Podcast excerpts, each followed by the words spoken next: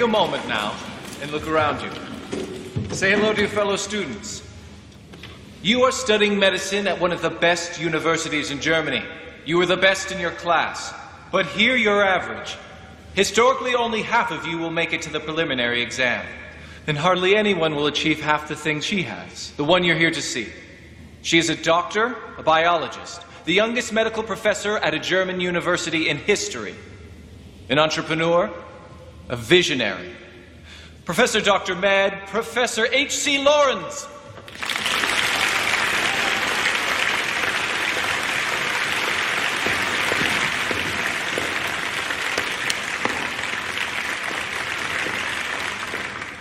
Let's talk about the future.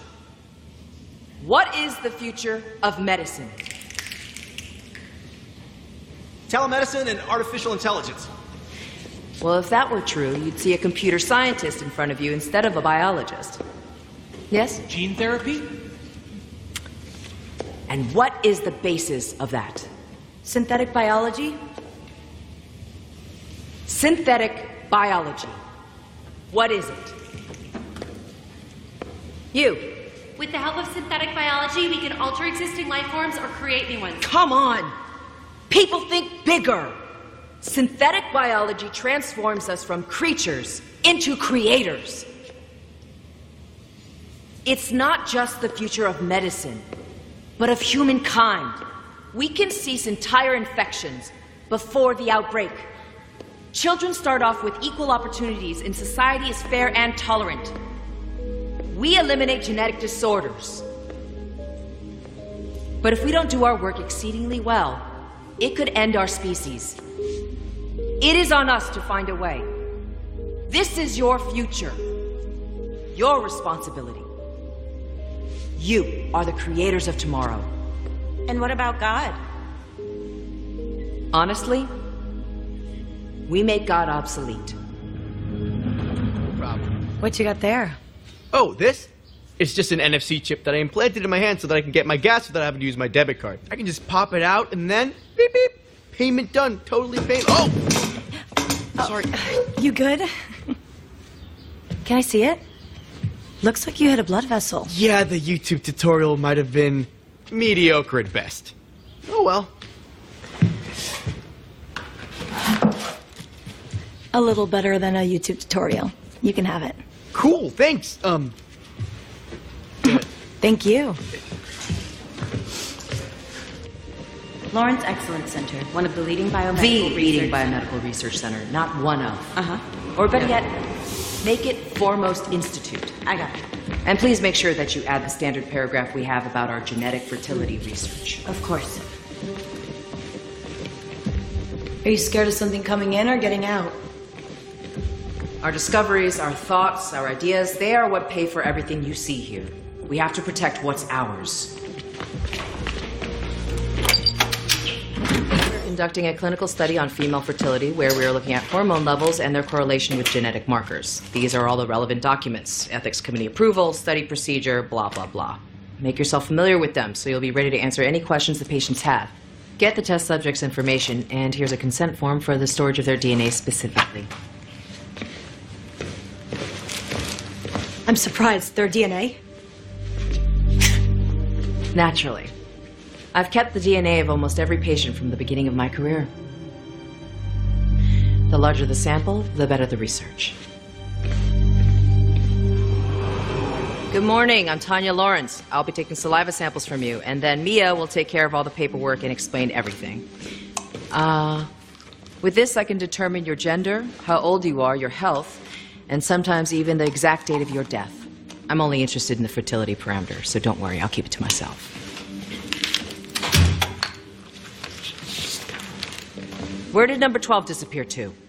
Frances went home, too scared to know when she would die. Then you'll be doing it, Mia. Me? Yes, you. Happen to know another Mia? Uh.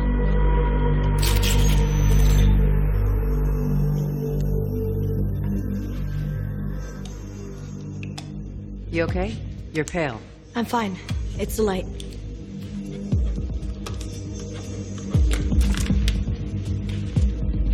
Please stay here in case anyone has any questions. Well, what's gonna happen to the samples now? Jasper sequences them and then compares them with my database. I can give them to Jasper. Might be quicker.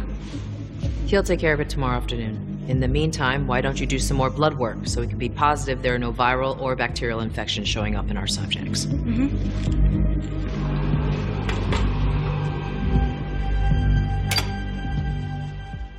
And this is you. Your complete blueprint. Here you can see the SNPs in high definition.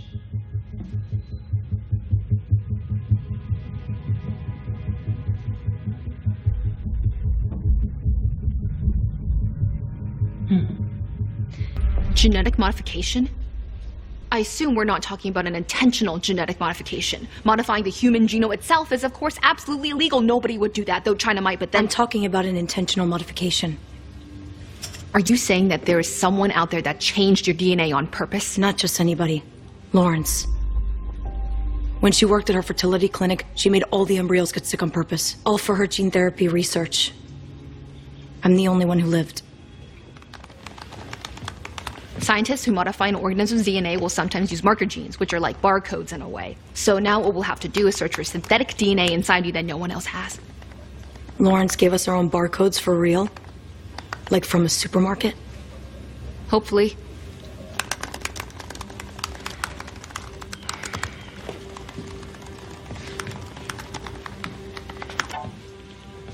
Here. A synthetic sequence in your non coding DNA. That's the base sequence. G T A C C T A G. So if I entered this code into Lawrence's database, I'll find the Homo Deus patients? Mm-hmm. Thanks, Chenlu. Γεια σας φίλοι μου, είναι Δευτέρα, 14 Ιουνίου 2021. Ελπίζω να είστε όλοι καλά με το καλό, να είστε γεροί και δυνατοί εύχομαι, να ο Θεός να είναι μαζί μας με το καλό, να συνεχίσουμε και τουλάχιστον ε, υπάρχει και ένα πλεονέκτημα, όπως έχουμε πει κιόλας ε, και άλλες φορές, ότι η αλήθεια πλέον είναι πολύ φανερότερη ε, από ποτέ, από την άποψη ότι βλέπουμε διαρκώς ε, να πέφτουν μάσκες ε, σοριδών ε, και ταυτόχρονα βλέπουμε ότι δεν για να καταλάβει κάποιος ότι κάτι δεν πάει καλά δεν χρειάζεται να έχει κάνει κάποια ενδελεχή έρευνα. Βέβαια για να καταλάβει τι συμβαίνει πρέπει να κάνει ενδελεχή έρευνα και να παρατηρήσει την ψυχοσύνθεση της εξουσίας και ούτω καθεξής. Αλλά για να καταλάβει ότι κάτι δεν πάει καλά δεν χρειάζεται καμία έρευνα.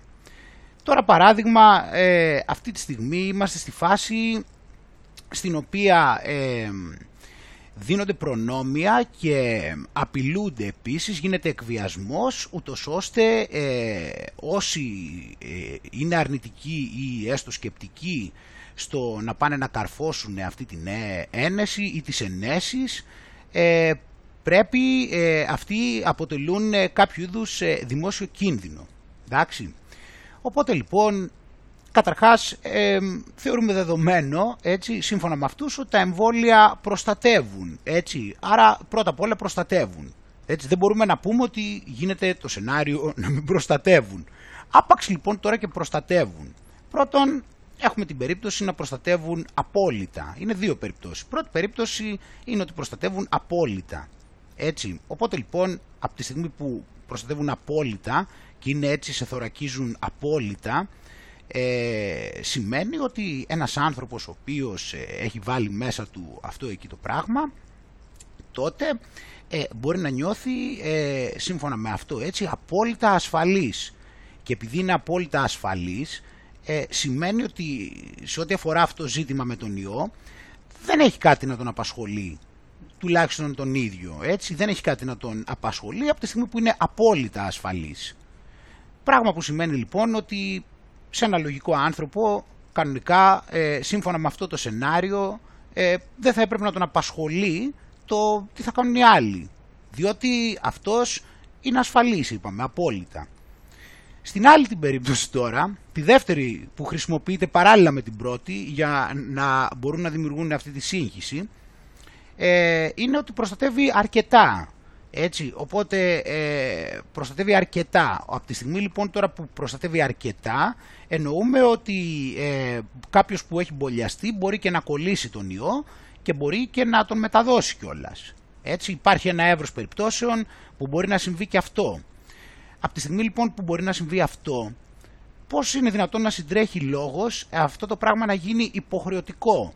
Από τη στιγμή που δεν είναι και τόσο απόλυτη η ασφάλεια που παρέχει, που σημαίνει δηλαδή ότι ακόμα και να το κάνεις, ε, πάλι και αποτελείς κίνδυνο επειδή μπορεί να μεταδώσεις τον ιό και ε, μπορείς να κολλήσεις και εσύ πάλι τον ιό. Οπότε λοιπόν ε, πώς είναι δυνατόν αυτό το πράγμα να είναι υποχρεωτικό από τη στιγμή που δεν σου παρέχει τόσο μεγάλη ασφάλεια και απόλυτη και πώς ε, είναι δυνατόν να ε, θεωρείται τόσο απαραίτητο να το έχεις κάνει αυτό ούτως ώστε να παρευρεθείς σε κάποιους χώρους ε, είτε ψυχαγωγίες είτε ε, εργασίας. Εντάξει. Οπότε μετά πηγαίνουμε λοιπόν στην περίπτωση αυτή, πηγαίνουμε στο σενάριο στο οποίο αυτοί ισχυρίζονται ότι τα ωφέλη περτερούν των ζημιών μιας και παραδέχονται ότι υπάρχει και ζημιά. Έτσι. Αυτό λοιπόν πάλι ένας ελάχιστα λογικός άνθρωπος μπορεί να καταλάβει ότι από τη στιγμή που ε, υπάρχει μια, υπάρχει είπαμε όχι απόλυτη ασφάλεια και ταυτόχρονα ε, υπάρχουν και ζημιές προφανώς και θα έπρεπε να είναι, είναι στην επιλογή του ίδιου του ατόμου να αποφασίσει ε, να βάλει αυτή τη ζυγαριά και να δει κατά πόσο για τον ίδιο τα ωφέλη υπερτερούν των ζημιών. Έτσι δεν είναι. Γι' αυτό λοιπόν φίλοι μου είναι ευλογημένη η στιγμή γιατί όπως είπαμε ε, καλός ή κακός ε, η πραγματικότητα δείχνει ξεκάθαρα ότι όταν ένας άνθρωπος αυτά τα πράγματα τα οποία εμείς ε, περιγράφουμε εδώ πέρα αυτό το θεωρούν ότι ε, έτσι υπάρχει μια λογική και ότι αυτό το πράγμα στέκει έχει μείνει πολύ πίσω πλέον και φοβάμαι ότι είναι τόσο καταιγιστικές οι ψυχολογικές επιχειρήσεις που δεν μπορεί πλέον, ε, δεν έχει το χρόνο πλέον και τη θέληση να είχε, δεν έχει το χρόνο πλέον ούτως ώστε να καλύψει το χαμένο έδαφος της άγνοιας που βρίσκεται. Και αυτό είναι κάτι να καθησυχάζει και όλας φίλοι μου εμάς, γιατί βλέπω ότι πολλοί προβληματίζονται για το κατά πόσο έχουν καταφέρει να ενημερώσουν επαρκώς ε, κάποιους γνωστούς τους ή αν ε, ε, κατάφεραν να τους πείσουν και ούτω καθεξής. Ε, υπάρχουν περιπτώσεις που είναι no hope που λέμε στα αγγλικά, ότι δεν υπάρχει ελπίδα και όταν δεν υπάρχει ελπίδα σημαίνει ότι είναι κάτι στο οποίο δεν περνάει από το χέρι σου να κάνεις κάτι και όταν δεν περνάει από το χέρι σου να κάνεις κάτι συμπεραίνουμε ότι είναι και μάταιο μάταια οποιαδήποτε ε, σκέψη έχει να κάνει με αυτό έτσι και οποιοδήποτε συνέστημα από ένα σημείο και μετά είναι κατάχρηση ενέργειας και καλύτερα η ενέργεια να πηγαίνει έτσι σε πράγματα τα οποία εμείς υπολογίζουμε ότι μπορεί να έχουν κάποια αποτελεσματικότητα. Ανεξαρτήτως αν θα έχουν, αλλά τουλάχιστον να πηγαίνουμε εκεί που θεωρούμε ότι υπάρχει ελπίδα. Το να προσπαθείς κάπου που δεν υπάρχει ελπίδα δεν είναι καλή ιδέα. Είτε ε, να πηγαίνει εκεί η ενέργεια. Γι' αυτό λοιπόν θα τα δούμε και όλα αυτά πώς ε, εκφράζονται και στην ε, καθημερινή πραγματικότητα προφανώς έτσι. Και θα πάμε να δούμε καταρχήν τις δηλώσεις της υποτιθέμενης ε, ε, αρχής, έτσι, του, αυτού που υποτίθεται ότι κυβερνάει, έτσι, του Κούλι, όπως και του αντιπροέδρου του. Μετά θα δούμε και πώς πηγαίνει αυτό, πώς, ε, ποιοι θα ήταν και οι πρώτοι άλλωστε, έτσι, ποια είναι η πηγή του κακού, έτσι, ποιο είναι το, το βασικό εργαλείο του μαύρου. Έτσι. Αυτοί δεν θα έπρεπε λοιπόν και αυτοί έτσι να πάρουν σοβαρή θέση σε αυτό το πράγμα. Ποιοι άλλοι από το ισχυρότερο εργαλείο του μαύρου του, για να ελέγχει. Και μετά θα δούμε λοιπόν αυτή την εικόνα και παράλληλα θα δούμε και κάποια ζητήματα σε σχέση με την κατανάλωση ε, των δόσεων ε, και εδώ για μία ακόμα φορά φυσικά οι ίδιοι ε, που εδώ βλέπουμε ότι οι δόσεις είναι αχρησιμοποιητές θα δούμε εδώ πέρα τους ίδιους να μας λένε ε, ότι ε, αναμένεται να τραβήξει πολύ αυτό όπως βλέπουμε για πολλούς. Θα πάρουμε μετά και μια ιδέα έτσι για την, από την αντιπολίτευση για το πόσο καλά έτσι μάχεται και αυτή ε, προς τη δημοκρατία. Αυτό είναι όταν έχεις τόσο ισχυρή αντιπολίτευση Θα, εδώ λοιπόν θα δούμε μετά στη συνέχεια, θα πάμε και θα δούμε το, το, την τελευταία ενημέρωση σε σχέση με τις παρενέργειες και τους θανάτους, ε, είτε από την Ευρώπη, από το Udra Vigilance, είτε εδώ από το VAERS, ε, και θα δούμε φυσικά και θα, την καθησύχαση ότι ε, από την πλευρά της Μοντέρνα για το αν πραγματικά κινδυνεύουμε, όμως εμείς θα δούμε εδώ κάποια πράγματα που έχουν να κάνουν με την αντρική γονιμότητα και τα εμβόλια αυτή τη φορά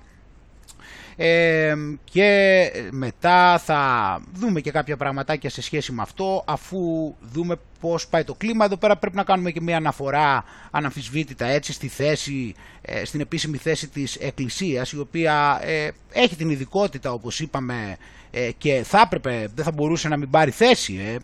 Είναι θέματα που τους απασχολούν γιατί τους ενδιαφέρουν αυτά και τα γνωρίζουν κιόλας και πρέπει να πάρουν θέση και θα δούμε εδώ πέρα μια συνέχεια πράγματα τα οποία είχαμε ε, προαναφέρει και σε προ-προηγούμενη εκπομπή.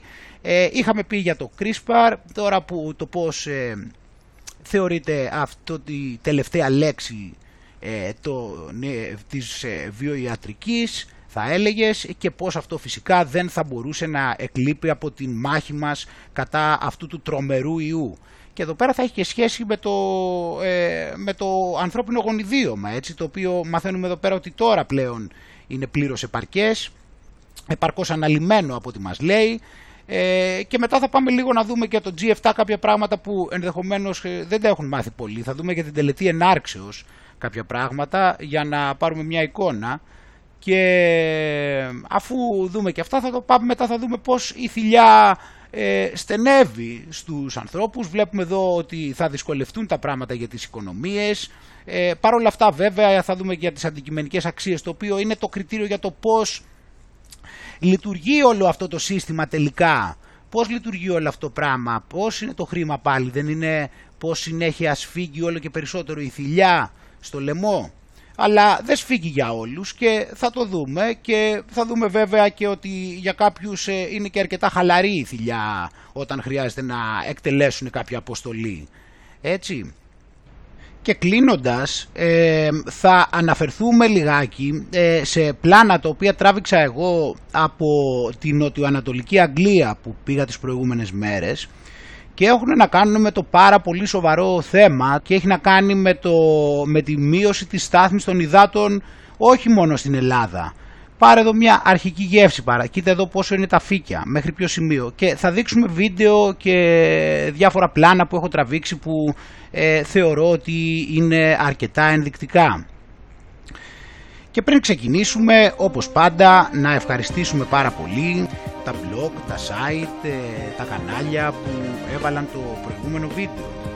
Ε, είναι το τρικλοποντιά.gr, ε, Παναγία Παύλα Ιεροσολυμίτισσα.blogspot.com, κοζανάρα.gr, εργαζόμενοι τίμος.blogspot.com, ο ασκητής.blogspot.com, cookfamily.blogspot.com, Ιόντοτος, ε, pavlak.blogspot.com ε, η σελίδα Global Hellenic Resistance του Zionists, Masons and Satanists χαλαρά καφέ.blogspot.com οι μάσκες πέφτουν.blogspot.com Αρχάγγελος Μιχαήλο Ταξιάρχης το group στο facebook thesecretrealtruth.blogspot.com τα έγκαιτος blog.wordpress.com το κανάλι στο YouTube Κατακλυσμός Νόε, ο παρλαπίπας.gr, Hellas Liberation Organization, το group, Λουτράκι Οδυσσέας.blogspot.com, το κανάλι στο YouTube Reality Analyst 3, σκεφτόμαστε ελληνικά.blogspot.com, Greek pavlatruth.blogspot.com Καιρόν Γνώθη, η σελίδα στο facebook ε, και το group Εγάλεο, η μοναδική πόλη που αρχίζει από το Α και τελειώνει στο Ω.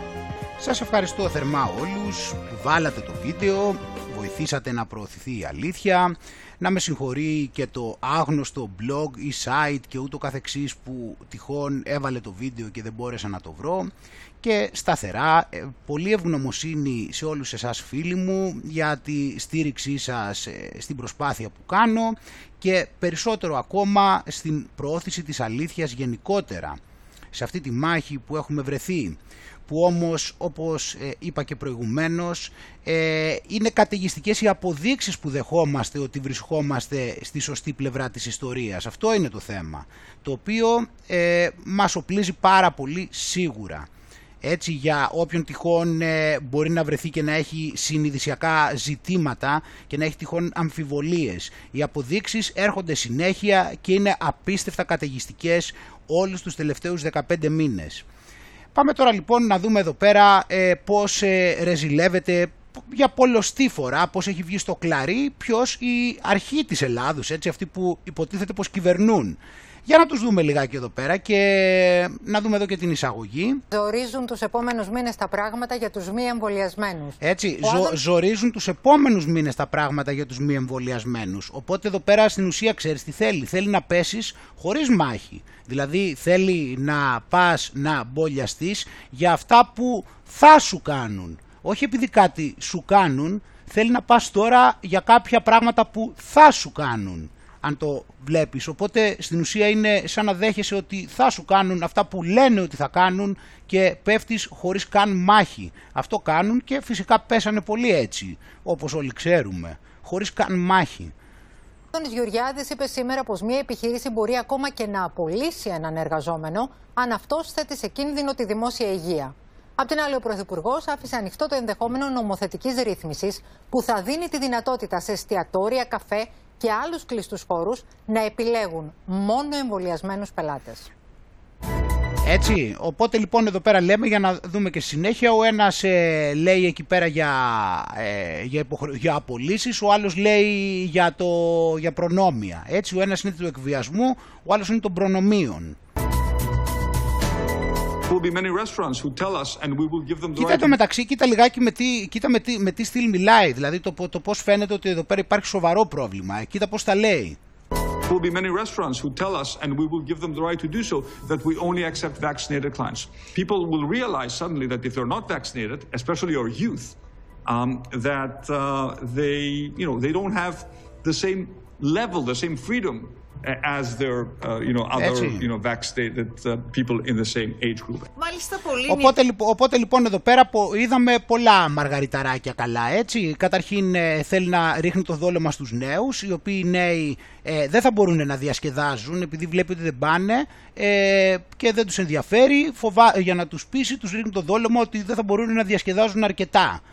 Δεύτερον, βλέπουμε εδώ μια παραδοχή δημόσια ότι δεν σέβεται ανθρώπινα δικαιώματα, δηλαδή όποιος δεν δεχθεί να μεταλλαχθεί θα πρέπει να έχει περιορισμένα, περιορισμένες ελευθερίες έναντι αυτών, άρα δημόσια ε, κάνει παραδοχή ότι δεν σέβεται ανθρώπινα δικαιώματα, άρα δεν σέβεται ούτε αυτά ούτε και το Σύνταγμα. Τρίτον, δεν λαμβάνει υπόψη ότι η νομοθεσία δεν μπορεί να υπερβαίνει το Σύνταγμα, αυτή η νομοθεσία που θέλει αυτός να επιβάλλει σαφέστατα και υπερβαίνει το Σύνταγμα, για το λόγο που είπαμε, έτσι, δηλαδή τι, πόσα πράγματα να πω και μετά έχουμε πάλι και το γεγονός ότι στην ουσία ε, κάνει τι πράγμα, δηλαδή για να καταλάβω, δηλαδή συγγνώμη πραγματικά τώρα εδώ που μιλάμε εσύ, αν πας σε μια καφετέρια και σου πει αυτός που έχει την καφετέρια ότι ξέρετε κύριε γιατί λέει ότι θα του δώσει το δικαίωμα εδώ πέρα, δεν είπε ότι θα του το επιβάλλει, έτσι, δηλαδή εδώ το σενάριο που περιγράφεται εδώ είναι ότι δεν θα τους το επιβάλλει να το κάνουν, ότι θα τους ε, δώσει το περιθώριο άμα θέλουν να δέχονται μόνο εμβολιασμένους. Έτσι δηλαδή θα είναι επιλογή τους, έτσι όπως το λέει εδώ. Αν είναι επιλογή τους και πας σε ένα μαγαζί που έχει την επιλογή αυτή και σου πούν αυτοί κύριε εσείς δεν μπαίνετε χωρίς μάσκα ή δεν μπαίνετε χωρίς μπόλι, τι θα κάνεις, θα τον παρακαλέσεις να μπεις ή θα του πεις δεν ξαναπερνάω ποτέ απ' έξω. Δηλαδή αυτό τι είδους απειλή είναι, θα τους παρακαλέσουμε για να μας αφήσουν να πιούμε καφέ στο μαγαζί τους άμα δεν έχουμε κάνει μπόλι, δεν το έχω καταλάβει. Τι, τι η απειλή είναι αυτή; Βέβαια ε, έτσι εδώ μιλάμε για αυτή την περίπτωση. Επίσης όμως θα πρέπει να σκεφτούμε ε, και όλα είδες πόσα πολλά ε, σε, σε, σε βάζ, ιδέες σου δίνει αυτός ο άνθρωπος. Επίσης βέβαια εδώ πέρα ε, ταυτόχρονα βέβαια να αναμένουμε ότι είναι πολύ πιθανό να λειτουργήσει και με όρους ε, νταβατζιλικιού έτσι όπως ξέρουμε και των μαφιόζικων μεθόδων που πάντα χρησιμοποιούν και να τσεκάρουν ποιοι είναι αυτοί οι οποίοι ε, δεν επιβάλλουν στους πελάτες αυτές εδώ, αυτά τα πράγματα και στη συνέχεια να τους προκαλέσει να, κλείσουν το, να τους κάνει να κλείσει το μαγαζί με παρουσιάζοντας έτσι ότι βρέθηκε κάποιο κρούσμα και όλα αυτά, έτσι, αυτά που ξέρεις, τα, τα κλασικά, τα ύπουλά τους και τα μαφιόζικα. Να παρουσιάσουν λοιπόν εκεί πέρα στο μαγαζί θα βρούνε ότι κάποιος βρέθηκε με κορονοϊό και δημιουργήθηκε πρόβλημα και θα αναγκαστεί μετά το μαγαζί να κλείσει. Οπότε λοιπόν έχουμε και το σενάριο αυτό, έτσι, ότι με τις ύπουλες μαφιόζικες μεθόδους τους ε, θα έχουν στο μυαλό τους, προφανώς μιλώντας για κάτι τέτοιο, δεν είναι ότι απλά θα τους αφήσουν ελεύθερους, αλλά επί της ουσίας με αυτόν τον τρόπο θα εκβιάζουν όποιον ε, δεν θέλει να συμμορφωθεί. Οπότε έτσι παρατηρούμε όλα τα ενδεχόμενα, τα δεδομένα και τα έχουμε υπόψη. Εντάξει. Και είδες με, με τι τρόπο και με τι ικανοποίηση το λέει, πράγμα που δείχνει πόσο κοινωνικοπαθής είναι επί της ουσίας. Και όλη αυτή η εκπαίδευση που του έχουν κάνει για να ε, γίνει τόσο ρομποτοποιημένος και να μπορεί να εκτελεί τέτοιες αποστολές, βλέπουμε πως έχει βγάλει από μέσα του οποιοδήποτε ίχνος ε, συναισθήματος ή αντίληψη του τι πραγματικά συμβαίνει στον κόσμο. Επαγγελματίες και, και, και, και τι συνέπειες έχουν και οι πράξεις τους. Είναι μια δήλωση η οποία δίνει το δικαίωμα καταρχάς στους εστιατόρες να επιλέγουν ποιοι θα μπαίνουν στα καταστήματά τους. Βεβαίως θα πρέπει να αλλάξει και η νομοθεσία γενικότερα, διότι δεν έχουμε δικαίωμα να αρνηθούμε παροχή υπηρεσίας. Το ελευθέρας για τους COVID-free πολίτες στα εστιατόρια θεωρείται πως θα είναι Αυτά που είπε, εντάξει, είπαμε έτσι, αυτά που είπε, αυτός είναι. Καταλαβαίνεις τώρα για να είναι πρόεδρος εκεί πέρα που είναι, καταλαβαίνεις ότι σε αυτή τη θέση δεν βρίσκεται τυχαία και πρέπει να εξυπηρετήσει και αυτός κάποιο ρόλο και να διατελέσει την αποστολή του ε, και λέει ότι υποτίθεται ο νόμος και το Σύνταγμα φυσικά δεν επιτρέπει να αρνηθεί παροχή υπηρεσιών σε κάποιους άρα ζητάει αυτό που είπε ο Κούλης, το νόμο ο οποίος νόμος σαν μια μούφα νόμος έτσι ένας νόμος Matrix καθώς είναι ενάντια στο Σύνταγμα έτσι οπότε δεν γίνεται να, να, υπάρ, να ευσταθεί τέτοιος νόμος. Είναι, ε, η ψήφιση αυτού του νόμου είναι εσχάτη προδοσία όπως και πολλοί προηγούμενοι και για άλλους κλειστούς χώρους όπως θέατρα και κινηματογράφοι. Την ίδια ώρα φουντώνει η συζήτηση και για την υποχρεωτικότητα των εμβολίων. Μάλιστα, ο Υπουργός Ανάπτυξης μίλησε ακόμη και για απολύσεις εργαζομένων που αρνούνται να εμβολιαστούν. Στην ίδια έτσι. Εδώ πάμε, τώρα, εδώ πάμε τώρα από πριν που μιλήσαμε έτσι για τα προνόμια και πώς θα χάσουμε την ψυχαγωγία μας και το κλαμπ και όλα αυτά έτσι τα οποία είναι αυτά τα οποία κινητοποίησαν διάφορους ε, για να μην τα στερηθούν για να μην τα στερηθούν στο μέλλον ε, οδήγησαν κάποιους έτσι να ε, πάνε εκεί πέρα και να μπουν στην ουρά και να πάρουν και αυτοί αυτό που ήταν να πάρουν νομοθεσία μία επιχείρηση μπορεί να απολύσει ένα εργαζόμενο εάν ο εργαζόμενος θέτει σε κίνδυνο την επιχείρηση. Ένας άνθρωπος που θέτει σε κίνδυνο. Ο, ο, α, κάτσε. Υπολείπους συμπολίτες του και συναδέλφους του δεν μπορεί να έχει απαιτήσεις. Όπως ήδη έχει Έτσι, από τη στιγμή που θέτει σε κίνδυνο τους συμπολίτες του επειδή δεν, δεν εμβολιάζεται, ε, δεν μπορεί να έχει απαιτήσεις. Έτσι, αυτό είναι μια δημοκρατική δήλωση. Αλλά είναι πολύ μεγάλη η αντιδιαφήμιση για τον πόλη, δεν νομίζεις; Φαντάζεσαι τώρα δηλαδή να πας να έχεις κάνει τον πόλη και να είναι τόσο πολύ σημαντικό το να μην έρθεις κοντά σε κάποιον που είναι αμπόλιαστος ακόμα και αν είναι ασυμπτωματικός. Διανοείς να έχεις φτάσει σε τέτοιο σημείο. Να έχει γίνει όλο αυτό το πράγμα να σε έχουν πάρει εκεί πέρα και να σου έχουν βάλει και να σου έχουν κοπανίσει αυτό το πράγμα που οι ίδιοι σου λένε ότι δεν, ε, ε, δεν το έχουν ελέγξει. Ξέρουμε εμείς ότι έχουν κάνει έρευνες στα ζώα τα προηγούμενα χρόνια που δυστυχώς ήταν πάρα πολύ αρνητικών αποτελεσμάτων, σε έχει βάλει να κάνεις αυτό το πράγμα, το έχεις κάνει και την ώρα που το έχεις κάνει αυτό το πράγμα τελικά δεν είναι άξιο ούτε να σε προστατέψει από άτομα τα οποία δεν έχουν ούτε καν συμπτώματα και ενδεχομένως να έχουν κάποιο θετικό τεστ. Φαντάσου δηλαδή να έχεις, κάνει, να έχει γίνει όλο αυτό, να έχεις πάει να έχεις κάνει αυτό το πράγμα που σε μεταλλάσσει και μετά να μην μπορείς να είσαι προστατευμένος ούτε από ασυμπτωματικό. Δεν είναι απογοητευτικό αγγείλει η κυβέρνηση από το φθινόπωρο έρχεται υποχρεωτικός εμβολιασμός για τους υγειονομικούς και τους εργαζόμενους σε μονάδες φροντίδας ηλικιωμένων. Επίσης, δεν αποκλείεται να ισχύσει και για άλλους επαγγελματικούς κλάδους, όπως τα σώματα ασφαλείας και τα μέσα μαζικής μεταφοράς, που οι εργαζόμενοι έρχονται σε καθημερινή επαφή με τους πολίτες. Εντάξει, εδώ είναι, είπαμε αυτό που είπαμε. Είναι το να κάποιοι που είναι σκεπτικοί και, και όλα αυτά να πάνε τώρα να το κάνουν από μόνοι τους για να διευκολύνουν έτσι το μαύρο, να μην χρειαστεί να τους πιέσει περισσότερο. Απλά και μόνο επειδή τους τρομοκρατεί να πάνε να το κάνουν. Δεν χρειάζεται να τους πιέσει παραπάνω, αρκεί μόνο που θα τους πει ότι έτσι θα γίνει. Και τώρα να δούμε εδώ πέρα στη Βουλή. Συνεχίζουμε έτσι εδώ πέρα για το ψηφιακό πιστοποιητικό, το οποίο ε, μαθαίνουμε εδώ πέρα έτσι, το πόσο πολύ ξεχωριστή συμβολή θα έχει στο να ε, μπορέσει να προχωρήσει τώρα ο τουρισμός. Άρα το ψηφιακό πιστοποιητικό, να δεις εδώ πώς το συμβολίζει, είναι ότι το εμβόλιο σώζει την υγεία μας και το πιστοποιητικό σώζει την οικονομία μας. Τι είναι αυτά, δηλαδή απίστευτα, νιώθω δηλαδή, είναι τόσο πολύ δηλαδή αυτή η βοήθεια που λαμβάνουμε συνέχεια, που τόσο πολύ το νιάξιμο, ε, η έξοδος από την κρίση λέει είναι πλέον ε, ορατή και πάμε στην ανάκαμψη και οπότε το, αν ο εμβολιασμός αποτελεί αντίδοτο στον κορονοϊό για την υγεία μας, το ψηφιακό πιστοποιητικό ήταν μια πρώτη τονοτική ένεση για την οικονομία μας.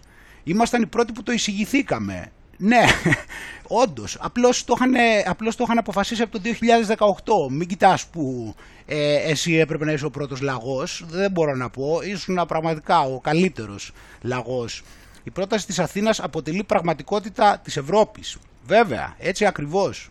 Για όσους δεν έχουν ενημερωθεί, μόνο γιατί αυτοί που έχουν ενημερωθεί είπαμε ότι αυτή η πρόταση έχει δοθεί από το 2018 από την Ευρωπαϊκή Ένωση.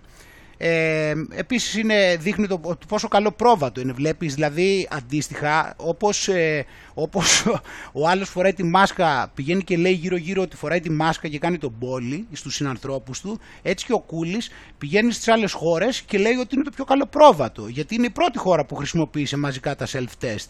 Μπράβο Κούλη, είσαι το καλύτερο από τα πρόβατα τα οποία παριστάνουν τους πολιτικούς. Ε, και εδώ πέρα μιλάει για το GovGR ε, και για, το, για την έκδοση του ευρωπαϊκού πιστοποιητικού που θα είναι εξαιρετικά απλή. Ε, και κοίτα εδώ πέρα το προσπερνάει. Δεν μιλάμε για όσους έχουν δικαιολογημένες ανησυχίες για θέματα προσωπικών δεδομένων.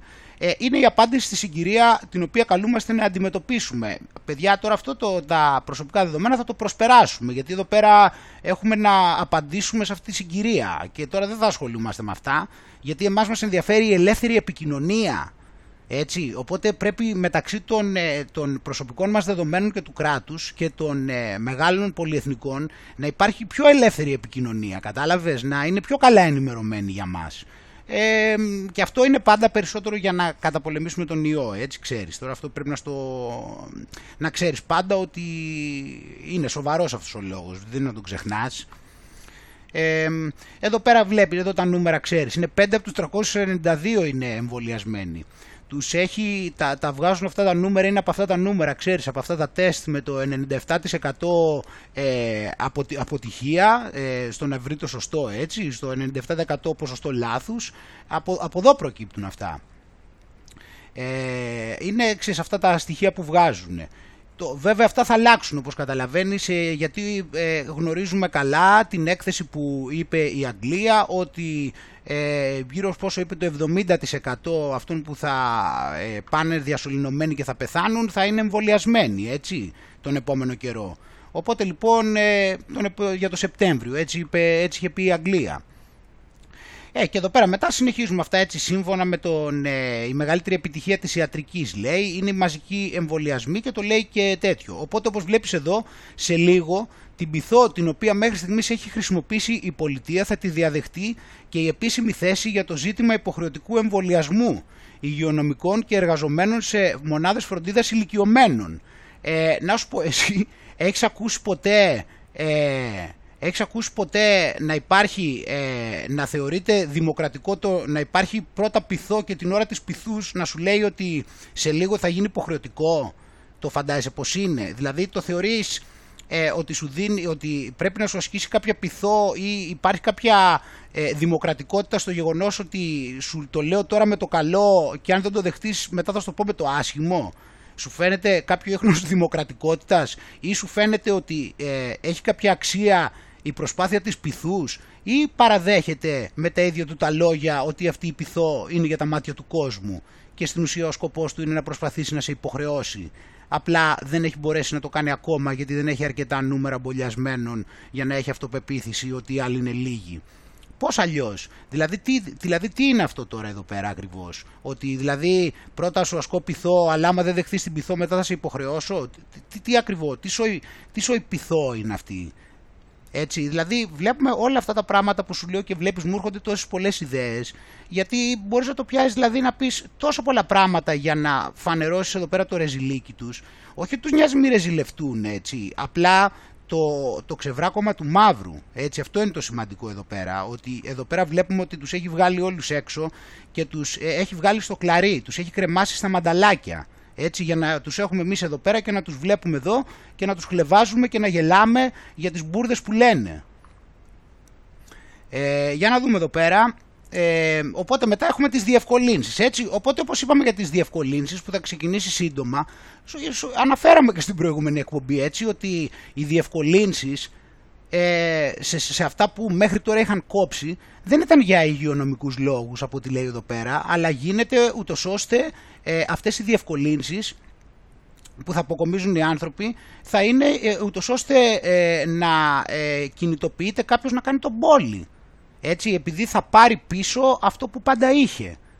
Και αυτό ε, δείχνει άτομο το οποίο ε, ε, είναι σοβαρός όποιος το δεχτεί αυτό. Αλλά, εν πάση περιπτώσει, εδώ πέρα στην ουσία, όπως είπαμε και στο προηγούμενο, τα, αυτά, που έχουν, αυτά που δεν αφήνουν μέχρι τώρα να κάνουμε, δεν το κάνανε τελικά για λόγους υγείας. Τα κρατούσαν κλειστά για να πούνε μετά ότι θα τα ανοίξουμε για αυτούς που έχουν εμπολιαστεί. Και εσείς που δεν, έχετε, δεν δέχεστε ακόμα να εμπολιαστείτε, εσάς δεν θα σας επιτρέψουμε να τα χρησιμοποιείτε. Όσο για τους καταστηματάρχες είπαμε. Οπότε λοιπόν το ευρωπαϊκό πιστοποιητικό είναι το κλειδί για τον ε, εμβολιασμό, είναι ε, για τον τουρισμό έτσι, ήταν πάρα πολύ απαραίτητο. Και βλέπεις και εδώ πέρα ότι ανακοινώθηκε έκτακτο πρόγραμμα που θα ενισχύσει με κεφάλαια κίνησης ε, το, σύνολο, το σύνολο των φορέων του κλάδου το υγειονομικό πρόσημο. Και οπότε λοιπόν εδώ πέρα θέλουμε να δούμε επίσης και κάτι άλλο ότι με αυτά τα νέα δεδομένα, με αυτά τα δεδομένα η ελπίδα για το τέλος της πανδημίας πρέπει να μετατραπεί στην αρχή μιας νέας εθνικής συμφωνίας. Έτσι, νέας εθνικής συμφωνίας λοιπόν. Και θα σου δείξω εδώ ότι μιλάει για και πρόσεξε τα καλά. Όσα πρέπει να γίνουν στο άμεσο μέλλον.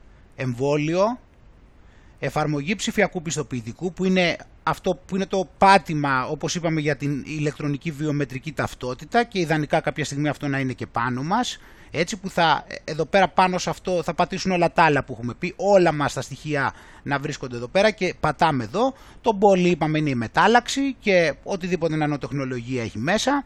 Και μετά τι έχουμε; Το σχέδιο Ελλάδα 2 δηλαδή τι είναι αυτό; Η Ελλάδα η δεύτερη επανεκκίνηση δεν είναι η άλλη Ελλάδα το εμβόλιο θα θωρακίσει τη δημόσια υγεία, η σωστή εφαρμογή του πιστοποιητικού και το σχέδιο Ελλάδα 2.0, δηλαδή το σχέδιο της μεγάλης επανεκκίνησης των ε, διαταγών που έχει δεχτεί από τα αφεντικά του. Οι μεταρρυθμίσεις στη χώρα μας δεν σταμάτησαν ποτέ. Έτσι και η υπέρβαση της δοκιμασίας γίνεται η, τώρα η αφετηρία μεγάλων αλλαγών με ορίζοντα δεκαετίας. Η Ελλάδα θα εκταμιεύσει μέσα στο 2021 7 δις ευρώ έτσι, έρχεται δεύτερη στην Ευρώπη στην απορρόφηση του ΕΣΠΑ. Ποιος θα δώσει αυτά τα 7 δις ευρώ και γιατί; Όπως βλέπεις γιατί για την επανεκκίνηση. Ποιος θα τα δώσει αυτά για την επανεκκίνηση; Αυτός που έτσι κι αλλιώς τα παράγει από το μηδέν όπως ξέρεις. Έτσι, βλέπεις πώς γίνονται οι δουλειές. Τις βλέπεις πώς γίνονται οι δουλειές. Βλέπεις ποιο είναι το σύστημα του μαύρου. Βλέπεις πώς λειτουργεί ο μαύρος και θα συνεχίσουμε, θα συνεχίσουμε. Έτσι, τα κόβει και τα δίνει όπου χρειάζεται. Πάμε εδώ λοιπόν να δούμε. Η συζήτηση για τα προνόμια των εμβολιασμένων ξεκίνησε στην κυβέρνηση, ενώ οι ανακοινώσεις θα γίνουν μέσα στον Ιούνιο. Το ΣΤΑΡ αποκαλύπτει τα κίνητρα που θα δοθούν, αλλά και το πώς η ψηφιακή τεχνολογία θα ανοίγει τις πόρτες στους εμβολιασμένους. Α, ψηφιακή τεχνολογία πόρτες στους εμβολιασμένους. Δηλαδή, βλέπεις, πρώτα παίρνεις τον πόλη σου με τη μετάλλαξη και ανανοτεχνολογία, μετά έρχεται και το πιστοποιητικό, παρέα, ε, καλά δεν πάει. Και τι είναι το πιστοποιητικό, πώς ανοίγουν οι πόρτες για την ψηφιακή, η οποία τι είναι, μετανθρωπισμός Ελλάδα 2.0.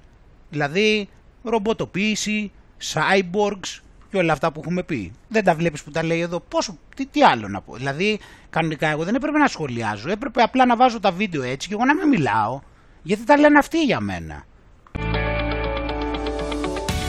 Στα μαγαζιά εστίασης και η ανεμπορίου θα τοποθετηθεί μηχάνημα που θα σκανάρει το barcode που υπάρχει στο πιστοποιητικό εμβολιασμού. Έτσι, όσοι έχουν εμβολιαστεί και με τις δύο δόσει θα το σκανάρουν και θα περνούν χωρίς self-test. Αυτό περιμένει η Σταυρούλα Χατζipέτρου, η οποία εργάζεται σε καφετέρια. Την συνάντησε ο Γιώργος Σαραντάκο. Πλέον προτιμάω να κάνω το εμβόλιο. Πρόσεξε λίγο εδώ να δεις τώρα αυτό που το έχουμε πει εδώ και πάρα πολύ καιρό. Τη μέρα που ξεκίνησαν τα self-test το είπαμε. Μάλλον το είπαμε τη μέρα που είπαν ότι ξεκινάνε τα self-test. Κοίτα εδώ πέρα τι είχαμε πει ότι θα πούν. Και το λέει αυτή η ίδια. Άκου εδώ τι είχαμε πει ότι θα πούν και να το. Αυτό περιμένει η Σταυρούλα Χατζipέτρου, η οποία εργάζεται σε καφετέρια. Την συνάντησε ο Γιώργος Σαραντάκο. Πλέον προτιμάω να κάνω το εμβόλιο γιατί δεν γίνεται αυτό το πράγμα κάθε μέρα. Δεν γίνεται. Πρέπει να, να πηγαίνω συνέχεια στα φαρμακεία. Η συζήτηση άνοιξε στη σημερινή. Θυμάσαι που είχαμε πει ακριβώς με ακρίβεια. Είχαμε πει ότι θα βάλουν τα τεστ για να τους, ε, για να τους βάζουν συνέχεια όλη μέρα αυτές, ε, όλη τη, πόσες φορές μέσα στη βδομάδα να χώνουν βαθιά μέσα στη μύτη αυτές τις μπατονέτες και να πηγαίνουν να τις παίρνουν στα φαρμακεία με αποτέλεσμα να τους κουράσουν, να τους πιέσουν, να τους διαλύσουν και τη μύτη και να τους αναγκάσουν να, για να σταματήσει αυτό να πάνε να μπολιαστούν. Το είδες που το είπε αυτή ακριβώς αυτό το πράγμα που είχαμε πει ότι θα γίνει. Να το. Για να δούμε εδώ. Τι έχουμε; Είναι σύσκεψη στο Μέγαρο Μαξίμου. Αυτό θα πρέπει να γίνει στη φάση όμως που έχουμε πλήρη επάρκεια εμβολίων και όλοι οι πολίτες μπορούν να εμβολιαστούν. Η εκτίμηση είναι πως οι επιχειρηματίες θα σπεύσουν να υιοθετήσουν και τον barcode αλλά και όλα τα προνόμια των εμβολιασμένων. Θα δώσει ένα, μια όθηση, ένα. Αυτό πάλι βλέπεις εδώ, πάλι αυτό λέει είναι η εκτίμηση. Δηλαδή σπρώχνει, σπρώχνει προς εκεί το πράγμα, έτσι να το πιστέψεις, να πας σε αυτή την οτροπία και να πάμε όλοι μαζικά όσο πιο πολύ γίνεται να πάμε προς τα εκεί για να υλοποιηθεί, για να γίνει. Έστω έμεσα, έστω εμείς να πιστέψουμε ότι θα το κάνουν οι καταστηματάρχες ή αυτοί που δεν θέλουν οι καταστηματάρχες να το κάνουν να, να μην τολμήσουν γιατί υπάρχει τάση από τους άλλους κίνητρο στου νεότερους. Όμως και οι ίδιοι εργαζόμενοι. Είδες, είπε για το, για το, είπες για το κίνητρος στους νεότερους. Αυτό που είπαμε. Ότι όλα αυτά γίνονται για να τους πείσουν. Δεν, δεν, γίνεται, δεν έχει σχέση με υγεία τόση ώρα. Αλλά και όλα τα προνόμια των εμβολιασμένων. Θα δώσει ένα, μια ώθηση, ένα ε, ναι. κίνητρο στους νεότερους. Όμως και οι ίδιοι εργαζόμενοι ζητούν πια να εμβολιαστούν οι συνάδελφοί τους. Απομονώστε τους αρνητές είναι το σύνθημα του Συλλόγου Εργαζομένων της Alpha Bank. αυτό, θα το δούμε, αυτό θα το δούμε εδώ πέρα τώρα. Αυτό το απομονώστε γιατί όπως είπαμε, όπως είπαμε δυστυχώς αυτά τα πράγματα επαναλαμβάνω ότι πρέπει λίγο να τα προσέξει ο μαύρος γιατί παραγίνεται αρνητική διαφήμιση για το εμβόλιο. Μην το λέμε τώρα συνέχεια. Δηλαδή δεν το έχει λάβει, φαντάζεσαι τι σημείο έχει έρθει. Τον βλέπεις σε τι σημείο έχει έρθει, το έχεις διαπιστώσει. Κάνουν αναγκαστικά αντιδιαφήμιση του εμβολίου. Λένε ότι ο άλλος που έχει μπολιαστεί κινδυνεύει από ασυμπτωματικούς φαντάζεσαι πόσο, πόσο, πόσο άχρηστο είναι αυτό το εμβόλιο σύμφωνα με τα λόγια τους. Δεν κάνει τίποτα. Δηλαδή κινδυνεύουν πολύ κιόλας, όχι απλά κινδυνεύουν, δεν θέλουν ούτε να τους πλησιάζουν. Έτσι, ακόμα και αν είναι συμπτωματικοί το βλέπεις εδώ, ακόμα και αν έχουν αρνητικά τεστ. Ακόμα και με αρνητικά τεστ και ασυμπτωματικοί, τους φοβούνται με αυτό το πόλι καταλαβαίνεις πόσο αντιδιαφήμιση είναι. Πάμε να δούμε εδώ λοιπόν. Ε, οπότε λέει ζητάει πάλι, τον πλήρη εμβολιασμό ζητά ο Σύλλογος Προσωπικού της Τράπεζας με επιστολή του προς το Διευθυντή Ανθρώπινου Δυναμικού. Ε, γιατί δεν το λέει κάποιος διευθυντής όμως αυτό και πρέπει να το λέει ο Σύλλογος Προσωπικού; Και γιατί δεν το λέει ο Διευθυντής; Ενώ για όσους επιμένουν να αρνούνται να εμβολιαστούν, καλείται η διεύθυνση να τους βγάζει σε υποχρεωτική άδεια και ζητάει από, το, από τους μικρότερους διευθυντές να κάνουν τη χρήση του, δηλαδή ρίχνει, το, ρίχνει την ευθύνη σε αυτούς. Να χορηγηθεί υποχρεωτική άδεια σε όσους συγκαταλέγονται στην κατηγορία των αρνητών. Άδεια ώστε να οριμάσει η σκέψη τους για την αποδοχή του εμβολιασμού. Εγώ λέω όχι να είναι άδεια, εγώ λέω να τους βάλουν φυλακή μέχρι να στρώσουν και εκεί να τους κάνουν και βασανιστήρια μέχρι να στρώσουν εκεί το μυαλό τους, να οριμάσει η σκέψη τους Χωρίς αυτό να λειτουργεί εκδικητικά. Α, μάλλον γι' αυτό δεν θα τους βάλουν φυλακή. Για να μην τους πούμε κι εμείς ότι τους, ε, λειτουργούν εκδικητικά. Αλλά με τη συνένεσή τους. Βλέπεις, δηλαδή, πρώτα, δηλαδή σε εκβιάζω να δεχτείς με τη συνένεσή σου. Κατάλαβες; Δηλαδή είναι από τους ε, συνενετικούς εκβιασμούς αυτοί. Είναι οι εκβιασμοί που ε, μετά αν ε, εσύ ενδώσεις είναι με τη συνένεσή σου, δεν ε, είναι επειδή εκβιάστηκες, κατάλαβες; Ο εργοδότης μπορεί να αρνηθεί την καταβολή του μισθού για όσο χρονικό διάστημα ο εργαζόμενος συνεχίζει να θέτει σε κίνδυνο την υγεία των υπολείπων εργαζομένων. Ε, ναι, γιατί είναι μπόσικοι. Δεν βλέπεις τι γίνεται εδώ. Πάνε κάνουν το εμβόλιο και είναι μπόσικοι. Προσοχή. Βλέπεις τι παθαίνεις αν πας κάνεις τον πόλη. Αρχίζεις μετά και κινδυνεύεις. Το βλέπεις εδώ τι γίνεται. Πού να πας να το κάνεις μετά. Μα τους πάει και τους λένε τέτοια πράγματα και πού να πάνε οι άνθρωποι μετά να το κάνουν. Δεν βλέπεις εδώ τι παθαίνουν. Με το που κάνουν τον πόλη τίθενται σε κίνδυνο. Και είναι σε μεγάλος ο κίνδυνος εδώ πέρα. Αυτό τους λέει ο άνθρωπος. Και αντί να πάρουν το μήνυμα και να απέχουν από τον πόλη, θέλουν να πάνε να το κάνουν κιόλας. Τι να τους κάνεις; Οπότε λοιπόν ε, κάποιοι μεμονωμένοι συνάδελφοι λέει ε, θεωρίες συνωμοσίας και μυθοπλασία και παραπληροφόρηση κάτι που είναι αορατό στις ακυρώσεις εμβολιασμών και στις αρνητικές συζητήσεις στα κοινωνικά δίκτυα Κύριε, ε, αυτοί, που, ε, αυτοί όμως όπως είπαμε, αυτοί οι οποίοι γράφουν αυτό είναι που λένε αρνητικά πράγματα. Γιατί λένε ότι με το που κάνεις το εμβόλιο κινδυνεύεις. Αυτό λέει εδώ πέρα. Κάνουν το εμβόλιο, κινδυνεύουν. Λοιπόν, συμπεριλαμβάνεται και ο συντάκτης αυτής της επιστολής σε αυτούς οι οποίοι κατηγορούν τα εμβόλια. Δεν είναι σωστό. Θα πρέπει ο Μαύρος να παρέμβει να του τραβήξει το αυτάκι. Αλλά ο Μαύρος δεν μπορεί να το κάνει γιατί ο Μαύρος του είπε να λέει αυτή την αντινόηση. Γιατί αναγκαστικά τόσο μεγάλο είναι το σημείο, στο, το σημείο δυσκολίας που έχει βρεθεί και τους βλέπουμε όλους εδώ να ε, εκτίθενται τόσο απροκάλυπτα. Έτσι και εδώ πέρα εντάξει ε, σας καλούμε, τους καλούμε να προτείνετε ευθέως τον πλήρη εμβολιασμό όλων των εργαζομένων. Είναι από αυτές τις προτάσεις έτσι βλέπεις που ε, είναι μόνο μία πρόταση όμως, ε, δεν υπάρχουν άλλες επιλογές. Είναι από τις προτάσεις που είναι take, take it or leave it, είναι αυτές που τις παίρνεις ε, και μετά τελείωσε. Μετά ή τις παίρνεις αυτές τις προτάσεις ή μετά άστα. Ε, και να κάνετε χρήση, λέει, του διευθυντικού σας ε, δικαίωμα να χορηγηθεί, του, ε, δικαιώματος να χορηγηθεί υποχρεωτική άδεια σε όσοι συγκαταλέγονται στην κατηγορία των αρνητών. Η κατηγορία των αρνητών.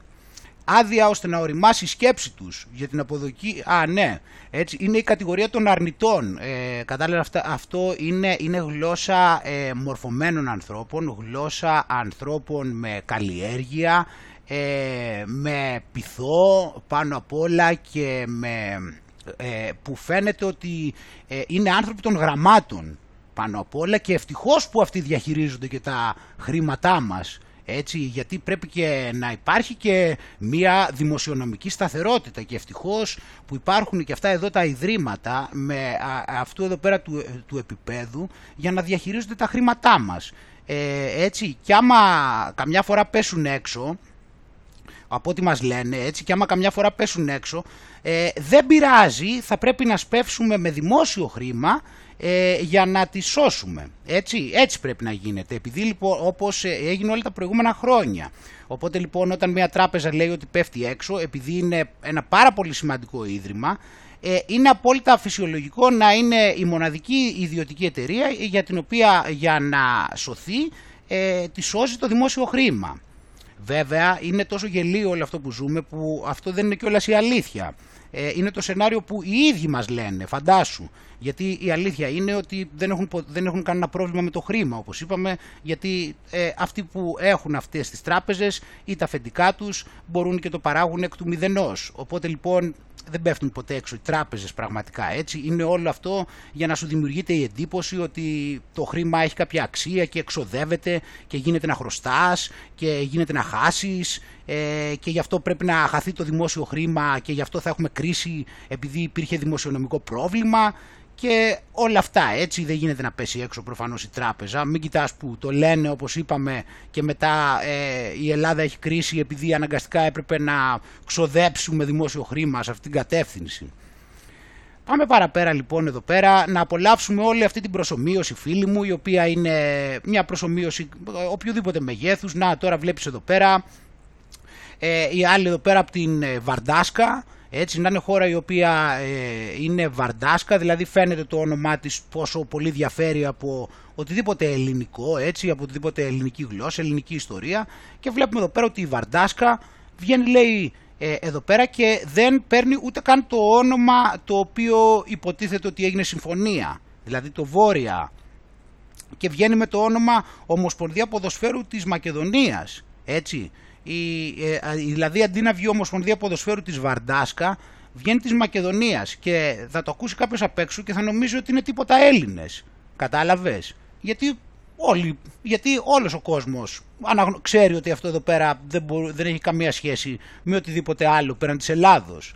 Έτσι. Οπότε λοιπόν, ενώ το γνωρίζει όλη η ανθρωπότητα αυτό το πράγμα, ε, εσύ ακούς Ομοσπονδία Ποδοσφαίρου της Μακεδονίας και βλέπεις αυτούς εδώ, οι οποίοι δεν ξέρουν ούτε το ναι και το όχι από ελληνικά. Δεν ξέρουν, ε, δεν έχουν την παραμικρή οποιαδήποτε σχέση, ούτε η γλώσσα τους, ούτε η ιστορία, ούτε οτιδήποτε άλλο. Ε, αλλά βλέπεις αυτά, ε, βλέπεις εδώ και τα κασκόλ, ξεκάθαρα πράγματα, βλέπεις εδώ πέρα, αυτά κυκλοφορούν, δηλαδή πουλάνε όπως βλέπεις προϊόντα, κυκλοφορούν προϊόντα τα οποία δεν λένε πουθενά ούτε έστω το βόρεια, έτσι να είχαμε να λέγαμε, ε, κατάλαβες; Αλλά εντάξει όπως και να έχει από τη στιγμή που το είχε πει ο Κούλης, κάτι θα ήξερε, είπε ότι αποκομίσαμε ωφέλη από αυτή τη συμφωνία, οπότε αποκομίσαμε, εντάξει αφού το είπε ο Κούλης. Δεν τίθεται θέμα, είναι φυσιολογικά όλα αυτά που γίνονται.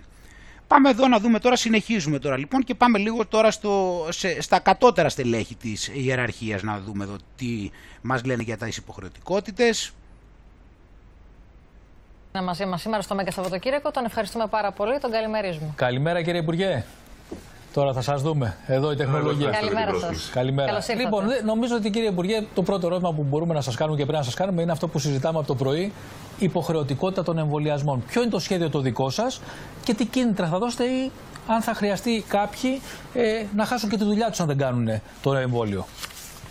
Έτσι, να χάσουν και τη δουλειά τους, είδες ο άλλος με την τρόπο. Το, ό, όλα αυτά βλέπεις ότι είναι μιλημένοι όλοι και λένε τα ίδια πράγματα, όλοι οι δημοσιοκάφροι.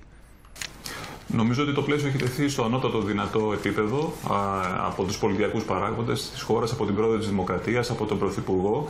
Ε, ναι, ότι γιατί αυτά είναι και αποφάσεις ε, του Πρωθυπουργού και της Πρόεδρου της Δημοκρατίας. Δεν είναι ότι ε, είναι, πια, είναι απλά πιόνια τα οποία δεν έχουν ιδέα ούτε που βρίσκονται και απλά τυποποιημένα ακολουθούν διαταγές. Ε, τώρα εδώ πέρα, όπως έχουμε πει, έτσι πρέπει να πιστεύεις εσύ εδώ πέρα ότι το αποφασίζουν αυτοί. Έτσι, τα έχουν πει οι πολιτιακοί παράγοντες. Η Σακελαροπούλου, η πρόεδρος της Δημοκρατίας, ναι. είπε κάτι πάρα πολύ σωστό. Ότι η ελευθερία μας. Ε, ναι, γιατί το είπε και η Σακελαροπούλου, γιατί είναι και δικαστικός, κατάλαβες. Γιατί ε, έχει και σημασία, γιατί μιλάει βάσει συντάγματος πάντα. Αυτό είναι το σημαντικό. Πάει στην ελευθερία των άλλων. Άρα πρέπει να έχουμε πάντα υπόψη μας ότι ναι, έχουμε δικαίωμα στον αυτοπροσδιορισμό, δεν υπάρχει κίνδυνος να νοσούμε. Ο άλλος που, ο άλλος που κάνει το. λέει ότι η ελευθερία μας ε, πατάει στην ελευθερία των άλλων. Ο άλλος που κάνει το εμβόλιο και από τότε που κάνει το εμβόλιο απειλείται από μένα, με ρώτησε εμένα αν εγώ θέλω να ξεκινήσει να απειλείται από μένα όταν πήγε και το έκανε. Λοιπόν, όποιος μου πει ότι έκανε εμβόλιο και απειλείται από μένα, δεν μπορώ να τον ε, δικαιώσω γιατί όταν έκανε το εμβόλιο δεν με ρώτησε. Οπότε όποιος, όποιος θέλει να απειλείται από μένα επειδή έκανε το εμβόλιο, πρώτα να ζητήσει την άδειά μου και μετά να μου πει ότι απειλείται. Δεν μπορεί να με έχει ενημερώσει πιο πριν. Γιατί εδώ πέρα ζήτησαν την άδειά μας όταν πήγανε και ξεκινήσανε να απειλούνται από εμάς που κάνανε το εμβόλιο. Δεν το έπανε. Κατάλαβες τι έγινε. Πώς λοιπόν ε, αυτοί έχουν ελευθερία; Μας ενημέρωσαν. Τους ρώτησε κανείς. Τους, του έδωσα εγώ το δικαίωμα να ξεκινήσει να απειλείται από μένα; Εγώ δεν του έδωσα το δικαίωμα να απειλείται από μένα. Οπότε λοιπόν με ποιο δικαίωμα πήγε και έκανε τον πόλη; Αν δεν το είχε κάνει θα ήμασταν μια χαρά ευάλωτοι από εμάς και να επιβαρύνει το σύστημα υγείας. Δεν υπάρχει περίπτωση από το Σεπτέμβριο, για παράδειγμα, από το φθινόπωρο, να επανέλθουν ξανά καθολικά μέτρα τα οποία θα περιορίζουν τις ζωές των εμβολιασμένων. Ναι. Σίγουρα μέτρα πράγματα. θα υπάρχουν προς τη δημόσια υγεία. Θα πάνε, στη, θα, θα πάνε στη, στην κανονικότητα. Γι' αυτό βγαίνουν όλα τα, τα, bar, τα μαγαζιά με τα barcode. Εμβολία Άρα πρέπει να κατανοήσουν οι ανεμβολίαστοι ότι θα συνεχίσουν αν επιμείνουν να παραμένουν ναι. ανεμβολίαστοι, να έχουν να υφίστανται περιορισμούς στον τρόπο με τον οποίο ε, ναι. εργάζονται. Για τους, για, για, να σταθούμε λίγο στους περιορισμούς, όπως ναι. λέτε. Ε, ο χώρος στον οποίο εργάζεσαι, φαντάζομαι, θα βάλετε ένα νομοθετικό πλαίσιο από εκεί και πέρα. Υπάρχουν, κύριε Σκέρτσο, τα εστιατόρια, τα καφέ μπαρ, τα σινεμά. Θέλω να πω, εμείς για παράδειγμα που έχουμε εμβολιαστεί. Ναι θα επιδεικνύουμε το πράσινο πιστοποιητικό για να πάμε να δούμε μια θεατρική παράσταση, λέω τώρα εγώ. Να φάμε σε ένα εστιατόριο σε κλειστό χώρο και όσοι είναι ανεμβολίαστοι να μείνουν απ' έξω; Αυτά είναι μέτρα τα οποία θα Είναι και δηλαδή οι άνθρωποι. Δηλαδή, δηλαδή ούτε, ούτε να. Δηλαδή, τι, να, τι να τον κάνεις αυτό το πώς τα λέει; Τι με τι τρόπο τα λέει; Με την επόμενη. Δηλαδή, τους, τους, τους, έχουν, τους έχουν εξαπολύσει και τους έχουν πει, τους έχουν κουρδίσει, τους, τους κουρδίζουν, λέει πείτε ότι μπορείτε παιδιά, πείτε κα, καλά μου ρομποτάκια, καλά μου προβατάκια, δώστε τα όλα, πείτε τα εκεί, βγάλτε τα ό,τι μπορείτε. Έτσι, ε, οπότε βλέπουμε εδώ πέρα, παρόλα αυτά, ε, να εδώ στις Ηνωμένες Πολιτείες ε, βλέπουμε ότι υπάρχουν θέματα, όπως για παράδειγμα βλέπουμε εδώ πέρα εκατομμύρια χρησιμοποιητές δόσεις τους εμβολίου της Johnson Johnson κοντεύουν να λήξουν στις Ηνωμένες Πολιτείες. Γιατί ε, φαίνεται ότι και εκεί πέρα δεν στρώνουν, δεν, δεν σοβαρεύονται και δεν έχουν οριμάσει ακόμα το μυαλό τους ούτως ώστε να ε, δεχθούν επιτέλους να πάνε και να τα, να τα κάνουν έτσι όπως είπες στην Alpha Bank. Πρέπει πρώτα να τους βάλουμε όπως είπαμε να τους στείλουμε εξορία μέχρι να οριμάσει το μυαλό τους και να γυρίσουν πίσω ταπεινωμένοι και να απολογηθούν και να πάνε να μπολιαστούν Προτρέπω κάθε κυβέρνηση λέει, που έχει δόσεις για τις οποίες υπάρχει ανησυχία ότι μπορεί να λήξουν να συνεργαστεί απευθείας για να ενημερωθεί για τις σωστές διαδικασίες αποθήκευσης Καθώς, κοίτα, εξετάζονται διαδικασίες που θα επιτρέψουν οι δόσεις αυτές να διαρκέσουν περισσότερο. Δηλαδή, ξέρεις ποιες είναι αυτές οι διαδικασίες; Θα αλλάξουν την ημερομηνία λήξης. Θα λέει πότε έλεγε αυτό, ε, έλεγε έξω εγώ Ιούνιο 2021. Ωραία, εντάξει, γράψει Ιούνιο 22 μωρέ. Σιγά, αφού νομίζαμε θα είχαν φύγει, αλλά τελικά δεν ήταν τόσο πρόβατο όσο περιμέναμε. Βάλε ημερομηνία λήξης 22 για αυτά. Ε, άκου τώρα, δηλαδή ε, οι ανησυχίες, ε, η φαρμακευτική έχει τονίσει ότι διεξάγει μελέτες αξιολόγησης σταθερότητας που θα μπορούσαν να τη επιτρέψουν να μεταθέσει τις ημερομηνίες λήξης του μονοδοσικού εμβολίου. Βλέπεις, επειδή δεν φεύγουν, για να μην πάει να πεταχτεί το στόκ, και κάνανε λάθος πιο πριν. Ε, τώρα εντάξει, θα τα αλλάξουμε, μωρέ. Τι έλεγε, είπαμε Ιούνιο 21, ε, άλλαξε το 1, κάνε το 2 εκεί στο τέλος και τα πρόβατα δεν θα, δεν θα έχουν πρόβλημα. Έτσι κι αλλιώς, ό,τι τους πούμε ακούνε.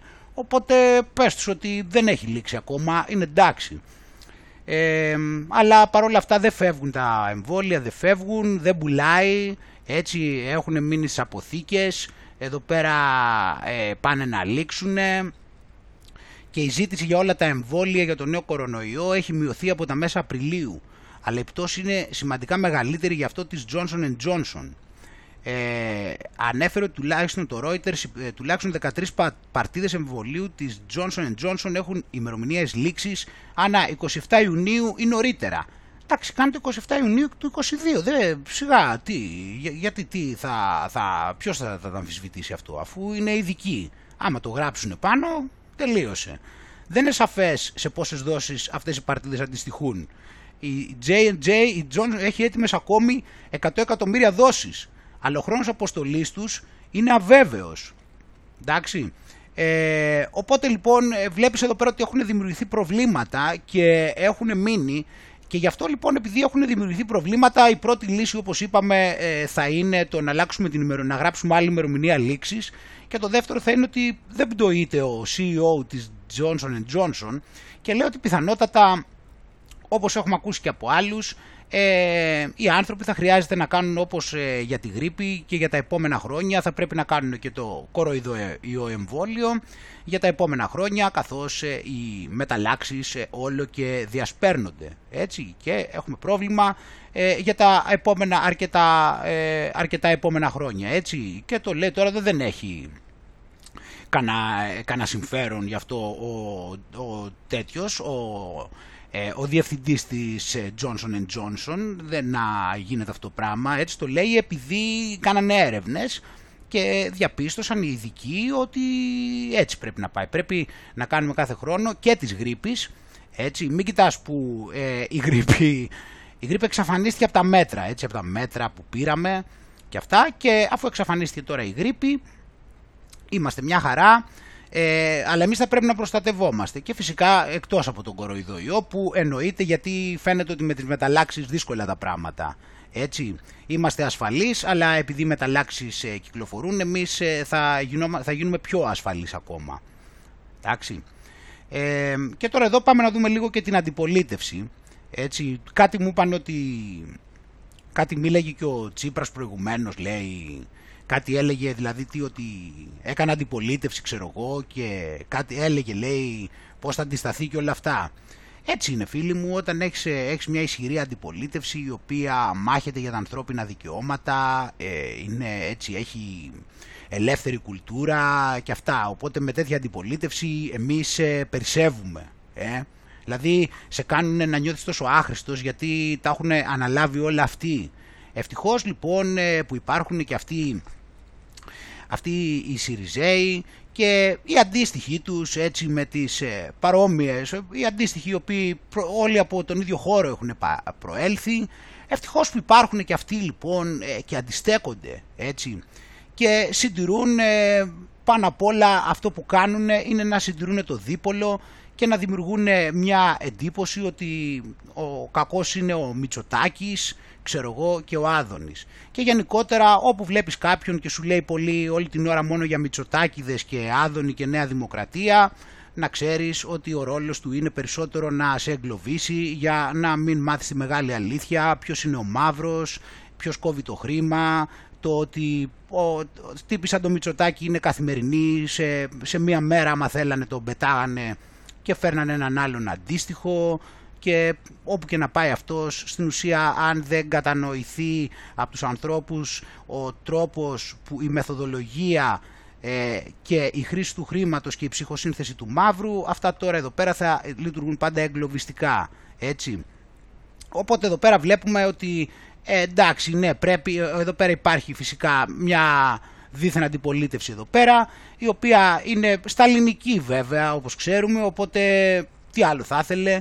Και ακούμε εδώ πέρα τον Παρουφάκη, ε, ο οποίος, ε, εντάξει, βέβαια, ε, εντάξει για τον Παρουφάκη ξέρουμε ότι όλη του η ύπαρξη είναι βασισμένη τώρα στο να ε, σπέρνει αντινόηση και όλα αυτά. Έτσι, δηλαδή, από τη στιγμή που δημιουργήθηκε σαν περσόνα από το μαύρο, ήταν για να σπέρνει αντινόηση. Ε, και το βλέπουμε εδώ πέρα και για μία ακόμα φορά. Για παράδειγμα, ήμουν στην Ανία πριν από ένα μήνα. Ε, για, για να κυκλοφορεί στο δρόμο χωρίς μάσκες, χωρίς τίποτα. Έτσι, είναι όλα ανοιχτά πια. Έτσι, κάθε δύο μέρες πρέπει να κάνεις ένα self-test στην, στο τοπικό κέντρο. Και ξέρετε, έχουν φροντίσει και εμείς το λέγαμε στη Βουλή. Από τον Μάρτιο του 2020 το λέγαμε οργανώστε ένα δίκτυο κέντρων μαζικών, ε, όχι, μαζικών τεστ. Και είχαμε πει μάλιστα, όπως στη, στη Δανία, στα βενζινάδικα. Γιατί φανταστείτε ένα βενζινάδικο σε κάθε γειτονιά να έχει ένα τέτοιο κουκούκλιο, πηγαίνεις, κάνεις το τεστ, δίνεις το κινητό σου τηλέφωνο, σε λίγο σου έρχεται στο κινητό τηλέφωνο ναι ή όχι. Αυτό είναι σαν το και αυτό είναι το διαβατήριο για τις επόμενες δύο μέρες. Αυτό είναι σαν το rapid test που, του ΕΟΔΙ, πούμε, που, υπογρα... που ναι, περιγράφει. Γιατί το self-test τι είναι; Ναι, η διαφορά όμως είναι. μεγαλύτερη κλίμακα, η... ναι, εντάξει. Ναι, όχι, και γίνεται υποχρεωτικά. Και ξέρουμε όλοι ότι δεν μπορεί, χρειάζεται να βασιστούν. Να το πω διαφορετικά. Μπαίνετε σε ένα σούπερ μάρκετ. Mm-hmm. Έτσι. Γιατί να πρέπει να βασιστεί, να βλέπετε το διπλανό σας, έρχεται δίπλα σας με το καροζάκι. Έχει μεγάλη διαφορά η πολιτεία να του έχει να θέσει να κάνει self-test και αν βγει θετικός να αποφασίσει να μην πάει στο σούπερ μάρκετ παρά το γεγονός ότι έχει κάποια πράγματα. Και το άλλο, να ξέρεις ότι έχει κάνει self, ε, όχι self-test, test από κρατικό Αλλά λέτε να το επιβάλλουμε και λέτε να το επιβάλλουμε και λέτε να το επιβάλλουμε και να μην είναι στην ε, διακριτική ευχαίρεια του καθενός. Αυτό, αυτό καταλαβαίνω. Προφανώς, προφανώς. Ε, ξέρεις, αυτοί το, έχουν, το παίζουν λιγάκι, αν το προσέξεις λιγάκι θα δεις. Δηλαδή ο ΣΥΡΙΖΑ προωθεί και οι αντίστοιχοι αυτοί είπαμε τέλος πάντων. Εντάξει τώρα, όπως και να τους ονομάσεις, ΣΥΡΙΖΑ, ξεσύριζα, όλοι αυτοί, εν πάση περιπτώσει, που ε, έχουν προωθήσει στα πάντα την νεοταξική ατζέντα από τρανσέξουαλ, ε, λαθρομετανάστευση, ε, ξέρω εγώ, ευρωπαϊκές ενώσεις, κλιματικές αλλαγές, όλη την ατζέντα. Φυσικά έπρεπε να είναι μπροστάριδες και στον κοροϊδοϊό. Ε, αυτοί τώρα λοιπόν, αυτοί έχουν μπει στο ρόλο να πιέζουν πολύ για τα μέτρα, αν το προσέξεις. Δηλαδή η Νέα Δημοκρατία ε, πιέζει πάρα πολύ για τα μπόλια και αυτοί θα πιέσουν πάρα πολύ για τα μέτρα, στυλ τεστ, όπως αυτά που είπαμε με τη Θάνου, που λένε την άλλη φορά, που είναι σε αυτή την πλευρά, την έχουν βάλει να το παίζει ότι είναι από εκεί και αυτοί μιλάνε πάρα πολύ άμα δεις για όλη την ώρα τεστ, για, για μέτρα, για αποστάσεις, για καραντίνες και για όλα αυτά. Αυτοί είναι τέτοιοι. Τη Νέα Δημοκρατία την έχουν βάλει να πιέζει πολύ στο εμβόλιο. Ε, και αυτοί τώρα υποτίθεται ότι είναι σε κάποιο είδους αντιπαράθεση τώρα, έτσι. Δηλαδή αυτοί διαφωνούν ε, και έτσι η αντιπολίτευση ασκεί έλεγχο στην κυβέρνηση και παλεύει για τα ανθρώπινα δικαιώματα τα οποία ε, προσπαθούν να τέτοιο. Και αυτή φυσικά όπως ο Μπαρουφάκης έτσι όπως είπαμε και ΣΥΡΙΖΑ και αυτά δεν μιλάμε μόνο για αυτά τα κόμματα, μιλάμε για όλους τους υπολείπους που είναι σε αυτή την πλευρά και έχουν προωθήσει όλη την νεοταξική ατζέντα. Έτσι. Ε, και αυτό και εδώ πέρα βλέπεις έτσι όταν έχεις τέτοια τρομερή αντιπολίτευση, βλέπεις πήγε από την πορεία στο εμβολιαστικό κέντρο κατευθείαν ε, ο Τσακαλώτος. Βλέπεις πήγε ε, γεμάτη μέρα λέει. Το πρωί ε, έτσι είδες επαναστατική, μία ακόμα επαναστατική μέρα. Είδες πως είναι όταν ζεις επαναστατικά; Μία ακόμα επαναστατική μέρα έπρεπε να λέγεται ο τίτλος. Μία ακόμα επαναστατική μέρα από τον Ευκλήδη Τσακαλώτο. Πρώτα πήγε στην πορεία του εκεί πέρα και αντιστάθηκε στην κυβέρνηση εκεί πέρα και αγωνίστηκε για τα δικαιώματα των ανθρώπων και μετά πήγε εκεί πέρα, κοπάνισε και την ένεση, ε, τουλάχιστον όπως λέει εδώ πέρα είπαμε έτσι. Και συνέχισε έτσι αυτό το κρεσέντο αποτελεσματικότητας ε, ως προς το να χτυπάει το κατεστημένο. Και όπως θα σου δείξω και εδώ πέρα θέλω να σου πω κιόλας για μία ακόμα φορά, να σου αποδείξω για μία ακόμα φορά αυτό που είπαμε πριν, στο οποίο θα δεις εδώ πέρα ότι αναγκαστικά, κοίτα εδώ τι λέει, ε, κοίτα, ενώ, ενώ προσπαθεί να κατηγορήσει, αναγκαστικά εδώ, κοίτα τι θα σου πει όμως, το οποίο είναι το σημαντικό κομμάτι της ατζέντας. Ότι σε ό,τι αφορά τη μεγάλη ατζέντα, ε, δεν έχουν παράπονο, έτσι, τα εμβολιαστικά κέντρα λειτουργούν μια χαρά δεν ενίσχυσαν την πρωτοβάθμια υγεία, αλλά το ραντεβού των 1 ε, και 24 συνήθως γίνεται 1 και 24. Έτσι, έχει, υπάρχουν δηλαδή προβλήματα με τη Νέα Δημοκρατία, αλλά τα εμβολιαστικά κέντρα ε, και το ότι το εμβόλιο που ήρθε και όλα αυτά είναι σοφές επιλογές ε, καλά έκανε και η Νέα Δημοκρατία, ε, έχει κάνει λάθος στα άλλα τα οποία ε, δεν πρόκειται να δοθεί καμία λύση σε όλα αυτά ποτέ και θα έχουν μόνο θα τα λένε όπως τα λέγανε πάντα τα ίδια πράγματα, δεν θα επιτύχουν τίποτα και ούτω καθεξής, έτσι θα τα λένε συνέχεια. Και εδώ πέρα όμως που είναι μεγάλη ατζέντα δεν κάνουν ούτε καν αντιπολίτευση, ούτε κριτική. Η κριτική δεν έχει να κάνει σε τίποτα με τα εμβόλια και όλα αυτά. Είναι όλα μια χαρά και ο ιός και τα εμβολιαστικά κέντρα θαυμάσια. Και εδώ πέρα συνεχίζουμε. Ε, ε, έβγαλε λέει δήθεν και μελέτη το Αριστοτέλειο Πανεπιστήμιο η οποία μελέτη να ενημερώσουμε για κάποια πράγματα. Ε, καταρχήν, ε, για τα μάτια του κόσμου, στην αρχή πάλι λένε αυτά το αντισυνταγματικός ο υποχρεωτικός εμβολιασμός στο γενικό πληθυσμό. Τα είχαμε, να είχαμε να λέγαμε έτσι ο Βασίλειος Ταρλατζής, κοίτα τώρα άλλος πάλι, ερευνητική ομάδα, κοίτα τώρα πάλι να δεις εδώ πέρα επιστημονικότητα. Πάει λοιπόν ε, το εργαστήριο λέει ιατρικού δικαίου και βιοειθικής. Διερεύνησε την νομιμότητα αλλά και την ηθική διάσταση της υποχρεωτικότητας και συμμετείχαν καθηγητές ιατρικής, νομικής και άλλων συναφών ειδικοτήτων. Και είπαν λέει ότι είναι αντισυνταγματικός ο υποχρεωτικός εμβολιασμός στο γενικό πληθυσμό. Έτσι. Και εδώ πέρα στην αρχή ξεκινάει και νομίζεις ότι έχεις να κάνεις με κάποιους οι οποίοι τουλάχιστον ξέρουν ανάγνωση. Έτσι τουλάχιστον από εδώ τουλάχιστον θα ξέραν ανάγνωση για να το πούν αυτό. Γιατί στη συνέχεια διαπιστώνεις ότι δεν ξέρουν ούτε ανάγνωση. Τέλος πάντων ε, πόσο μάλλον να ξέρουν ε, νομικά. Ε, δηλαδή, καταρχήν ξεκινάμε, δεν τίθεται θέμα υποχρεωτικού εμβολιασμού σε όλους. Αυτό αντίκειται προς το Σύνταγμα και τη Σύμβαση του Οβιέδο για τα ανθρώπινα δικαιώματα, την οποία έχει κυρώσει η χώρα μας και αποτελεί πλέον μέρος του εθνικού μας δικαίου. Άρα αυτό δεν συζητείται. Αλλά, κοίτα όμως λιγάκι, μετά όμως για τη γενική σύνταξη, κοίτα όμως εδώ, για, τη γενική, για την τελική σύνταξη όμως λέει, οι επιστήμονες στηρίχθηκαν μεταξύ άλλων στο νόμο που ψηφίστηκε τον περασμένο Μάρτιο, με τον οποίο η κυβέρνηση λέει δύναται να επιβάλλει περιοριστικά μέτρα για λόγους διασφάλισης δημοσίου συμφέροντος και προστασίας της δημόσιας υγείας.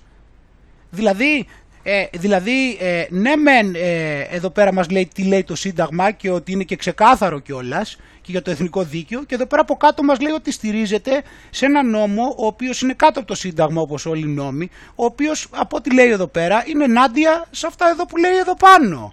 Δηλαδή βλέπεις εδώ πόσο τρέλα πουλάνε. Μιλάμε δηλαδή σήμερα και μόνο που τα βλέπω τώρα όσους έχω δείξει μέχρι τώρα είναι συγκεντρωμένα. Δεν έχω δείξει τόσα πολλά παράλογα μαζεμένα όσο σήμερα τέτοιο ξεφτύλισμα που έχουν πάθει όλοι τους, αυτός τώρα εδώ το παίζει ότι είναι και καθηγητής πανεπιστημίου, ξέρω εγώ ότι είναι ομότιμος καθηγητής με ευτική, ότι είναι ξέρω εγώ αυτά και κοίτα.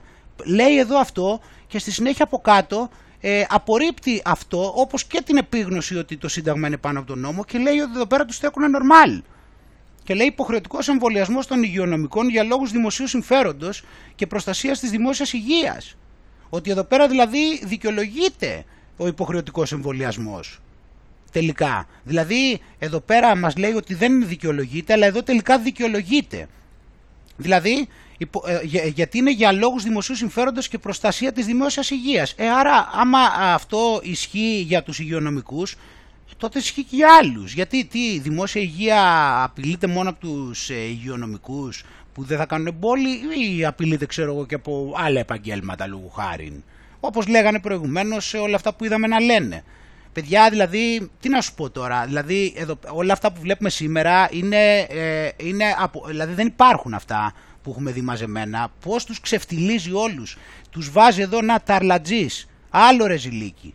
Θυμίσω αυτόν ο καθηγητής ταρλατζής, άλλος ρεζίλης. Δηλαδή πάει και επώνυμα κιόλας. Δηλαδή τους βλέπεις έναν έναν πώς βγαίνουν, είναι τους, τους απολαύσεις. Είναι σαν να κάθεσαι και όλη την ώρα να τους βλέπεις έναν έναν και να τρώνε ντομάτες χωρίς να τους τις ρίχνεις εσύ, να ρίχνουν ντομάτες στον εαυτό τους. Απίστευτο, δηλαδή είναι μεγάλο δώρο που μας έχει δώσει αυτή τη στιγμή η ζωή και ο Θεός και βλέπουμε αυτό το πράγμα. Και τώρα ήρθε η ώρα να αναφερθούμε στις ε, ως τώρα καταγεγραμμένες, ως τις 5 Ιουνίου βασικά, ε, καταγεγραμμένους θανάτους και παρενέργειες ε, που ακολούθησαν τα μπόλια. Οπότε έχουμε για το παγκόσμιο υγειονομικό πραξικόπημα που διαμορφώνει μια απροκάλυπτη μεταναζιστική δημοκρατία σε εισαγωγικά όπου είσαι ελεύθερος να υπακούς. Δηλαδή το ελεύθερος να υπακούς είναι αυτό που είπαμε, είναι υπηθό ε, ως την υποχρεωτικότητα. Έτσι, και πηγαίνοντας λοιπόν στα στοιχεία παρακάτω, από την Ευρωπαϊκή Βάση Δεδομένων, θα, θα αναφέρουμε εδώ πέρα ότι έχουν, ε, όπως είπαμε, από το, εδώ έχουμε λοιπόν πιο συγκεκριμένα από τη Pfizer, 6.732 θανάτους και 500.162 παρενέργειες. Για παράδειγμα, 140.516 γενικές διαταραχές και συμβάματα στο σημείο ένεσης, όπου υπήρχαν και 2.079 θάνατοι, 90.427 διαταραχές νευρικού συστήματος με 692 θανάτους, 21.000 παράδειγμα 055 αναπνευστικού συστήματος θώρακα και μεσοθωρακίου με 777 θανάτους, 15.632 λοιμώξεις συμπεριλαμβανομένων 711 θανάτων και λοιπά και λοιπά. Ε, για πιο αναλυτική ανάγνωση να έχουμε στη Μοντέρνα 3.821 θανάτους και 100.767 παρενέργειες. Από την Άστρα Ζένεγα έχουμε 2.000 θανάτους και 724.457 παρενέργειες. Έτσι και λοιπά και λοιπά. Από τις Johnson ε, έχουμε φτάσει ως τώρα τους 466 θανάτους και 25.950 παρενέργειες. Βρίσκονται όλα εδώ πέρα φίλοι μου για πιο αναλυτική ανάγνωση ε, για όποιον ενδιαφέρεται ή θέλει να δει συγκεκριμένα. Αυτά όπως είπαμε είναι τα στοιχεία από τη Udra Vigilance. Εδώ πέρα έχουμε την, ε, το VAERS, τα αμερικανικά στοιχεία για τα οποία έχουμε 329.021 αναφορές, έτσι, γιατί εδώ τα περισσότερα είναι για την, Ευρω... για την Ευρωπαϊκή Ένωση. Εδώ έχουμε για τις ε, Ηνωμένες Πολιτείες ως τις 4 Ιουνίου 329.021 αναφορές, εκ των οποίων ε, κιόλας έχουμε 5.888 θανάτους, 19.500 νοσηλίες, 43.891 ε, urgent care, πώς το λένε, στην εντατική, Εντάξει, 1459 περιστατικά αναφυλαξίας, 1737 περιστατικά σύνδρομο Μπέλ και διάφορα άλλα, 1564 ε, περιστατικά θρομβοπενίας, 1087 ε, περιστατικά μυοκαρδίτιδας και περικαρδίτιδας, 2191 ε, καρδιακές προσβολές και ούτω καθεξής. Έτσι φίλοι μου, δυστυχώς κάθε φορά βλέπουμε σε μεγάλο βαθμό να αυξάνονται τα περιστατικά όπως και οι θάνατοι. Έτσι, εδώ ε, μάλιστα έχει, ε, εδώ βλέπουμε και το πώς αυξάνονται, έτσι ότι στις 20 Μαρτίου ήταν 4.500 οι θάνατοι, 15 Απριλίου πήγαν στις 6.600 και ούτω καθεξής. Έτσι για να έχουμε φτάσει στις 5 Ιουνίου στις 13.867 ε, εδώ πέρα όπως είδαμε, έτσι. Και βέβαια ε, ταυτόχρονα δεν χρειάζεται όλα αυτά φυσικά, έτσι. Δεν τα είπα αυτά ότι υπάρχει κάποιος λόγος να ανησυχούμε, έτσι, μην νομίσεις. Διότι για παράδειγμα η Μόντερνα έψαξε λέει εξονυχιστικά και δεν βρήκε παράδειγμα καμία σύνδεση μεταξύ του εμβολίου της και φλεγμονής ε, στην καρδιά. Έτσι δεν ε, το έψαξε και είπε ότι είναι πολύ λίγες ε, περιπτώσεις ε, και αφού έφτασε στο, αφού το έψαξε εξονυχιστικά όπως είπαμε, ε, είπε ότι ε, μέχρι τώρα δεν δείχνουν ότι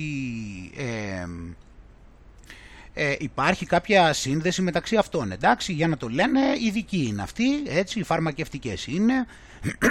το μόνο που τους νοιάζει είναι το καλό μας, άλλωστε δεν υπάρχει καμία αμφιβολία ε, ούτε μας έχουν δώσει το δικαίωμα να πιστεύουμε κάτι τέτοιο. Άρα και εδώ πέρα προφανώς έτσι, όπως σοφά λένε, δεν μπορούμε και εμείς να φανταστούμε ότι θα μπορούσε να ισχύει κάτι διαφορετικό.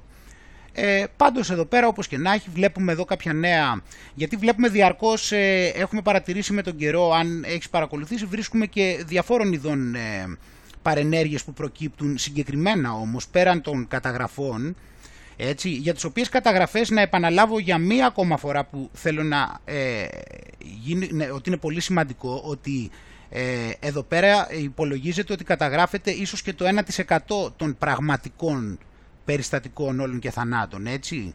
Ε, το οποίο το έχει πει το ίδιο το Υπουργείο, της, ε, ε το Υπουργείο Υγείας των Ηνωμένων Πολιτειών, έτσι και ισχύει κάτι τέτοιο διότι ε, πολλά περιστατικά δεν καταγράφονται για διάφορους λόγους. Μπορεί να μην ασχοληθούν, δεν, δεν μπορούμε να ξέρουμε ακριβώς, αλλά ο κυριότερος λόγος που δεν γίνεται αυτό είναι επειδή δεν υπάρχει κάποιος ο οποίος να τα παρατηρεί αυτά. Δηλαδή αυτές είναι όλες ε, εθελούσιες αναφορές, δηλαδή ότι έπαθες κάτι και ενημέρωσες εσύ δεν είναι ότι υπάρχει κάποιο, κάποιοι δηλαδή οι οποίοι βλέπουν ότι έκανε το εμβόλιο και παρατηρούν την πορεία σου και καταγράφουν τι έχει γίνει και όλα αυτά καταγράφονται στα εδώ στοιχεία. Έχει μεγάλη διαφορά. Έτσι, εδώ απλά είναι ότι έχει αναφέρει κάποιος από μόνος του και υπολογίζεται όπως είπαμε ότι είναι ίσως και το 1% της πραγματικότητας. Εδώ λοιπόν βλέπουμε ότι ε, μας λένε, μαθαίνουμε ότι ε, επίσης ο καθηγητής Ρότζερ Χόντγκινσον ε, από το Western Medical Assessments λέει ότι ο ιός επηρεάζει ότι έχει επαρκές, επαρκείς ε, πληροφορίες από το, ε, επαρκείς αποδείξεις από την, τις υπάρχουσες έρευνες ότι η, αυτό η πρωτεΐνη ακίδας πηγαίνουν και στον πλακούντα αλλά και στους όρχες των ανδρών. Οπότε για τις ε, έγκυους γυναίκες ε, μπορεί να σημαίνει ότι να είναι διακοπή εγκυμοσύνης. Για τους άντρες ε, μπορεί να σημάνει ένα τέλος στο να μπορούν να κάνουν παιδιά. Έτσι. Ε, οπότε λοιπόν εδώ πέρα λέει και κάποια άλλα πράγματα για τον, για τον Dr. Hodgkinson άλλα πράγματα που είχε πει αλλά το ζήτημα είναι ότι εδώ πέρα βλέπουμε ότι τίθεται και αυτό το ζήτημα και το πέτυχα ε, όχι μόνο εδώ από τον Ρότζερ Χότκινσον που το λέει ότι είναι πολύ πιθανό να υπάρχει κάποιο τέτοιο πρόβλημα, ε, ο οποίος ε, βλέπουμε εδώ ότι είναι και ειδικό στην ιολογία και σε μεταδοτικές ασθένειες και σε αποδεδειγμένα φάρμακα ε, και είναι από το Πανεπιστήμιο του Cambridge και από το University College Hospital Medical School, α, το UCLA, το UCL, έτσι, στο Λονδίνο. Ε, και μετά πήγε στο University of British Columbia. Ε, οπότε εντάξει, αυτός μπορεί να μην είναι ειδικός όμως, γιατί οι ειδικοί είναι, είπαμε, όποιοι αυτοί οι ειδικοί είναι αυτοί που λένε αυτό που συμφέρει την ατζέντα. Έτσι, οπότε εδώ πέρα όποιος δεν λέει αυτά που ε, θέλει η ατζέντα ε, δεν είναι ειδικός. Ε, το βρήκα λοιπόν και εδώ πέρα από ε, έναν ουρολόγο επίσης από τη Φλόριντα που λέει ότι έχει παρατηρήσει ότι υπάρχουν ότι ε, ε, το αντιγόνο το οποίο έχει να κάνει με τον προστάτη, το PSA, ε, το παρατήρησε να αυξάνεται πολύ σε άτομα τα οποία είχαν κάνει το εμβόλιο. Και αυτό μπορεί να έχει συνέπειες τόσο στην, στην μείωση της γονιμότητας προφανώς και, στο, και στον καρκίνο του προστάτη. Εντάξει και παρατήρησε αυτά τα, ε, αυτά τα επίπεδα, έτσι, το PSA, έτσι, το που είπαμε, το είναι το αντιγόνο το οποίο έχει να κάνει με τον προστάτη, τα παρατήρησε αυξημένα. έχω δει λέει το PSA των ασθενών ε, να ανεβαίνει πάρα πολύ για τουλάχιστον 6 εβδομάδες μετά από τα εμβόλια, είπε ο Dr. Ρουμπίνοβιτς. Ε, και βλέπω και αυτό το βλέπω λέει σε άτομα τα οποία είχαν ε, σταθερούς αυτούς τους δείκτες για πολλά χρόνια που τους παρατηρούσε. Εντάξει, το είπε σε μια συνέντευξη αυτό στο, ε, στο CBS 12. Ε, οπότε λοιπόν για παράδειγμα λέει ε, για έναν που πήγε από το 0,4 στο 3,4 ένα μήνα αργότερα που είναι 9 φορές πάνω. Ε, μετά έπεσε στο 1,5 μερικές εβδομάδες αργότερα αλλά και πάλι παρέμενε υψηλό σε σχέση με το 0,4 που είχε. Εντάξει, και εδώ πέρα, έχει και, και εδώ πέρα υπάρχουν και τα, ε, οι αριθμοί οι οποίοι ε, είναι φυσιολογικοί ε, για τους ε, άντρες ε, της Δύσης. Οπότε λοιπόν για να, γίνει, για να γίνει σύγκριση σε σχέση με τους αριθμούς που αυτός παρατηρούσε και ήταν πολύ πάνω από τους, από τους συνήθως αναφερόμενους για normal, από τα normal επίπεδα. Ακόμα και για ανθρώπους οι οποίοι ε, παρατήρησε ότι αυτό, ε, αυτοί οι δείκτες είχε παρατηρήσει ότι ήταν σταθεροί ε, σε βάθος χρόνου. Αλλά όταν έκαναν το εμβόλιο αυξήθηκαν πολύ. Έτσι. Ε, επιπλέον ε, είναι μια νέα συνέντευξη από τον καθηγητή Μπάγντι, ε, δεν την έχω βρει κάπου ε, με ελληνικούς υποτίτλους, έτσι, απλώς την εντόπισα εδώ για όποιον μπορεί να τη δει, είναι 43 λεπτά όπως βλέπουμε. Από τις αναφορές τώρα από τέτοια πράγματα όπως έχουμε πει είναι συνήθως από την Άστρα Ζένεκα στην Ελλάδα μας λένε. Ε, το έχουν στοχεύσει εκεί. Ε, βλέπουμε εδώ έναν 40χρονο ε, ο οποίος ε, πέθανε ξαφνικά. Απλώς ε, μαθαίνουμε συνέχεια περιστατικά για Άστρα Ζένεκα. Αυτό έχω παρατηρήσει όπως έχουμε πει. Παρότι παράδειγμα, έτσι όπως σου, βλέπω, όπως σου έδειξα εδώ, αν το προσέξεις, είναι πολύ περισσότεροι θάνατοι από τη Pfizer και δεν είμαστε σίγουροι για το κατά πόσο έχουν γίνει περισσότερο από αυτά ή λιγότερο ε, διότι για παράδειγμα έχουμε 6.732 θανάτους και 500.000 παρενέργειες. Αλλά το AstraZeneca έχει ε, λιγότερους θανάτους άρα περισσότερες παρενέργειες παρόλα αυτά. Δηλαδή είναι, ε, για να δούμε εδώ, ναι, είναι 2.848 θάνατοι αλλά 724.000 παρενέργειες. Έτσι ε, και βλέπουμε εδώ και μια έρευνα λέει η οποία προέκυψε και λέει εδώ είναι από το Russia Today το οποίο λέει ότι ε, λένε και αυτοί ότι είναι πολύ πιο ε, ε, θανατηφόρα από ότι η Αστραζένεκα. Αλλά εμείς εντάξει είναι, είναι ασφαλή όλα αυτά, δεν υπάρχει θέμα. Έτσι, όπως είδαμε πριν και η Μοντέρνα μας ε, είπε ότι, ε, πώς το λένε, δεν υπάρχει κανένα θέμα μεταξύ του εμβολίου και τη, ε, και της καρδιάς ας πούμε, όχι εντάξει. Ε, και εδώ προχωρώντας λοιπόν, τώρα θέλω να δούμε, ε, να, πηγαίνοντας και λίγο στην ε, Αμερική, να δούμε το Fauci ε, και για όλους αυτούς τους ανθρώπους που είπαμε για το τι άνθρωποι είναι, κοίτα με τι τρόπο το λέει και δες εδώ πέρα ε, ποια είναι τα πλάνα. Δες εδώ την εικόνα και θα καταλάβεις και από το κλίμα έτσι και από τις προθέσεις. It's going to be what we call age de-escalation. We're going to start with the 12 to the 9, then the 9 to the 6, and the 6 to the 2. We anticipate by the time we get towards the end of this calendar year, we'll be able to vaccinate children of any age. So... Για να το ξαναδούμε λίγο εδώ, ξανά. Ποιο είναι το σχέδιο. This calendar year, we'll be able to vaccinate children of any age. So we're getting there. We're getting there. We're getting there. We're getting there. Ε, το βλέπει, Το βλέπουν και, το βλέπουνε και χαίρονται. Βλέπεις, ελπίζουμε, ε, ελπίζουμε ότι καθώς πλησιάζουμε στο τέλος του έτους θα μπορούμε να εμβολιάσουμε παιδιά όλων των ηλικιών. Εντάξει, μια χαρά. Ε, πρέπει να βιαστούμε νομίζω, πρέπει να βιαστούμε γιατί είναι πολύ σοβαρά τα πράγματα και δεν πρέπει να μείνει όπως είπαμε πίσω κανένας.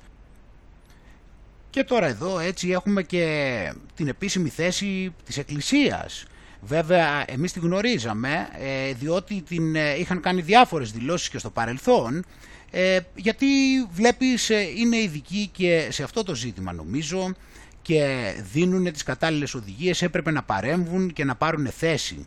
Έτσι δεν έπρεπε; Ε, οπότε γι' αυτό και εδώ ο γέροντας Νεκτάριος Μουλατσιώτης, ο, ο οποίος παρομοίασε ούτε λίγο ούτε πολύ όσους μιλούν κατά του εμβολίου με τον Άριο. Παράδειγμα. Έτσι. Και το κυριότερο επιχείρημα ήταν, ε, το κυριότερο επιχείρημα να φανταστείς που ε, εμείς πρέπει να κάνουμε το εμβόλιο, ξέρεις ποιο είναι, είναι επειδή το κάνανε λέει και οι Εβραίοι. Οπότε λέει, επειδή για να το κάνανε λέει οι Εβραίοι, κάτι θα ξέρουν και έσπευσαν να προφυλαχθούν όπως θα δεις εδώ. Ε, είναι ένα πολύ καλό επιχείρημα. Επίσης, ε, ε, όλο αυτό το, το σενάριο το οποίο παρουσιάζει είναι το σενάριο το οποίο έχει βγει αυτή τη στιγμή στην επικαιρότητα και από τις Ηνωμένες Πολιτείες που μιλάνε για, την, για τον ιό τον οποίο φτιάχτηκε στο εργαστήριο για να, ε, για να μας σκοτώσει. Όμως εμείς εδώ πέρα 15 μήνες έχουμε δει αν είναι επικίνδυνος αυτός ο ιός. Εδώ πέρα λοιπόν μας λέει ότι α, αυτός ο ιός ε, φτιάχτηκε για να είναι, τον φτιάξανε σκόπιμα για να ε, σκοτώσουν ανθρώπους, αλλά το εμβόλιο φτιάχτηκε για να προστατευτούμε από αυτόν τον επικίνδυνο ιό που φτιάξανε για να μας σκοτώσουν. Οπότε βλέπεις εδώ ότι γενικότερα, όχι μόνο εδώ, γενικότερα υπάρχει ένα κλίμα τρομοκρατίας των ανθρώπων με αυτή την ιδέα, ε, με το αυτό όλο το ότι φτιάξανε τον ιό στο εργαστήριο, ούτως ώστε ε, φτιάξανε τον πολύ θανατηφόρο ιό στο εργαστήριο και εμείς πρέπει να προφυλακτούμε. Αλλά πάλι σου λέω έχουν περάσει 15 μήνες και ξέρουμε αν ο ιός ήταν επικίνδυνος. Ανεξαρτήτως αν φτιάχτηκε στο εργαστήριο, εντάξει. Άλλο το αν φτιάχτηκε στο εργαστήριο και άλλο το αν είναι επικίνδυνος. Και το αν είναι επικίνδυνος το ξέρουμε πάρα πολύ καλά. Εδώ λοιπόν μας λέει ότι φτιάχτηκε για να μας σκοτώσει, αλλά το εμβόλιο, το φτιάξανε κακή το εμβόλιο, αλλά, ε, συγγνώμη, φτιάξανε κακή τον ιό, αλλά το εμβόλιο το φτιάξανε καλή για να μας προστατέψουν. Αυτή εδώ, αυτό εδώ πέρα είναι η λογική που παρουσιάζει. Έτσι. Οπότε στην ουσία προσπαθούν γενικότερα όσους δεν έχουν φοβηθεί να τους τρομάξουν τώρα ε, με την ιδέα ότι ε, λέ, παραδεχόμενοι ότι τον φτιάξανε τον ιό από το εργαστήριο, ανεξαρτήτως όμως παρά του γεγονός, θέλουν να ξεχάσουμε ότι εμείς 15 μήνες ξέρουμε ότι δεν υπάρχει τίποτα επικίνδυνο. Εγώ ένα θέτω. Το ότι το Ισραήλ θωράκισε το λαό του. Και ξέρετε τι σημαίνει Ισραήλ. Ξέρετε τι σημαίνει Ιουδαϊκός λαός. Και ότι όχι μόνο αυτό, αλλά δόθηκε γραμμή σε όλα τα κράτη οι Ιουδαίοι να εμβολιαστούν για να φυλαχτούν διότι ο ιός είναι θανατηφόρος. Αυτό πρέπει να μας λέει πολλά Όποιος έχει μυαλό μπορεί να καταλάβει τι λέω. Πρόσεξε, λίγο, πρόσεξε λίγο εδώ ότι μπαίνει και η μουσική έτσι, κοίτα το εδώ ακριβώς το σημείο, γιατί θα δεις ακριβώς τι θα πει και γιατί μπήκε και σε αυτό το σημείο η μουσική, πρόσεξε. Αλλά δόθηκε γραμμή σε όλα τα κράτη οι Ιουδαίοι να εμβολιαστούν για να φυλαχτούν διότι ο ιός είναι θανατηφόρος. Αυτό πρέπει να μας λέει πολλά. Μουσική. Όποιος έχει μυαλό μπορεί να καταλάβει τι λέω. Άκου. Άρα λοιπόν αδελφοί μου η Εκκλησία έχει αποφανθεί και προτρέπει το λαό της όσοι θέλουν χωρίς φόβο να κάνουν το εμβόλιο. Αφού ρωτήσουν πρώτα τους γιατρούς τους. Αυτή η προτροπή είναι και η δική μου προτροπή. Μετά από ένα χρόνο που σας είχα πει θα περιμένετε το τι θα κάνουμε η προτροπή λοιπόν είναι και το αποτέλεσμα ότι πρέπει να γίνουν. Και μάλιστα ήδη χαιρόμεθα διότι πολλοί ιεράρχες, πολλοί ηγούμενοι του Αγίου Όρους,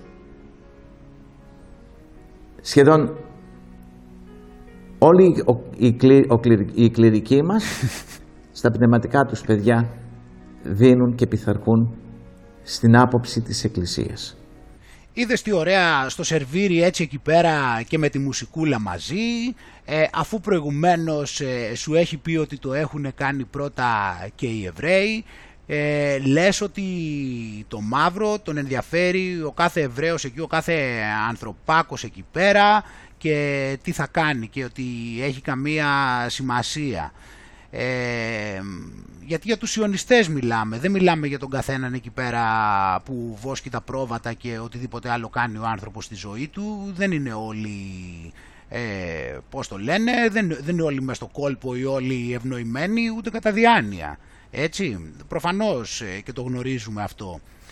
Ε, οπότε βλέπουμε ότι τους ε, έχει φέρει ο μαύρος σε σημείο, δηλαδή το, το βλέπουμε διαρκώς και επαναλαμβανόμενα ε, πάμε παρακάτω λοιπόν, ε, να συνεχίσουμε και να δούμε εδώ πέρα τι έχουμε για να πάμε λίγο σε πιο προχωρημένα πράγματα και να δούμε λίγο, ε, είχαμε δείξει τις προάλλες ε, για, το, για το ότι θεωρούν ότι πλέον έχουν εξελίξει πλέον την ικανότητά τους να χρησιμοποιούν πολύ καλά το, τη μέθοδο CRISPR έτσι, η οποία ε, στην ουσία είναι γονιδιακή θεραπεία, έτσι είναι δηλαδή κόβουν κομμάτια από το DNA και στη συνέχεια αφού κόψουν κομμάτια από το DNA μπορούν και τα αντικαθιστούν με άλλα.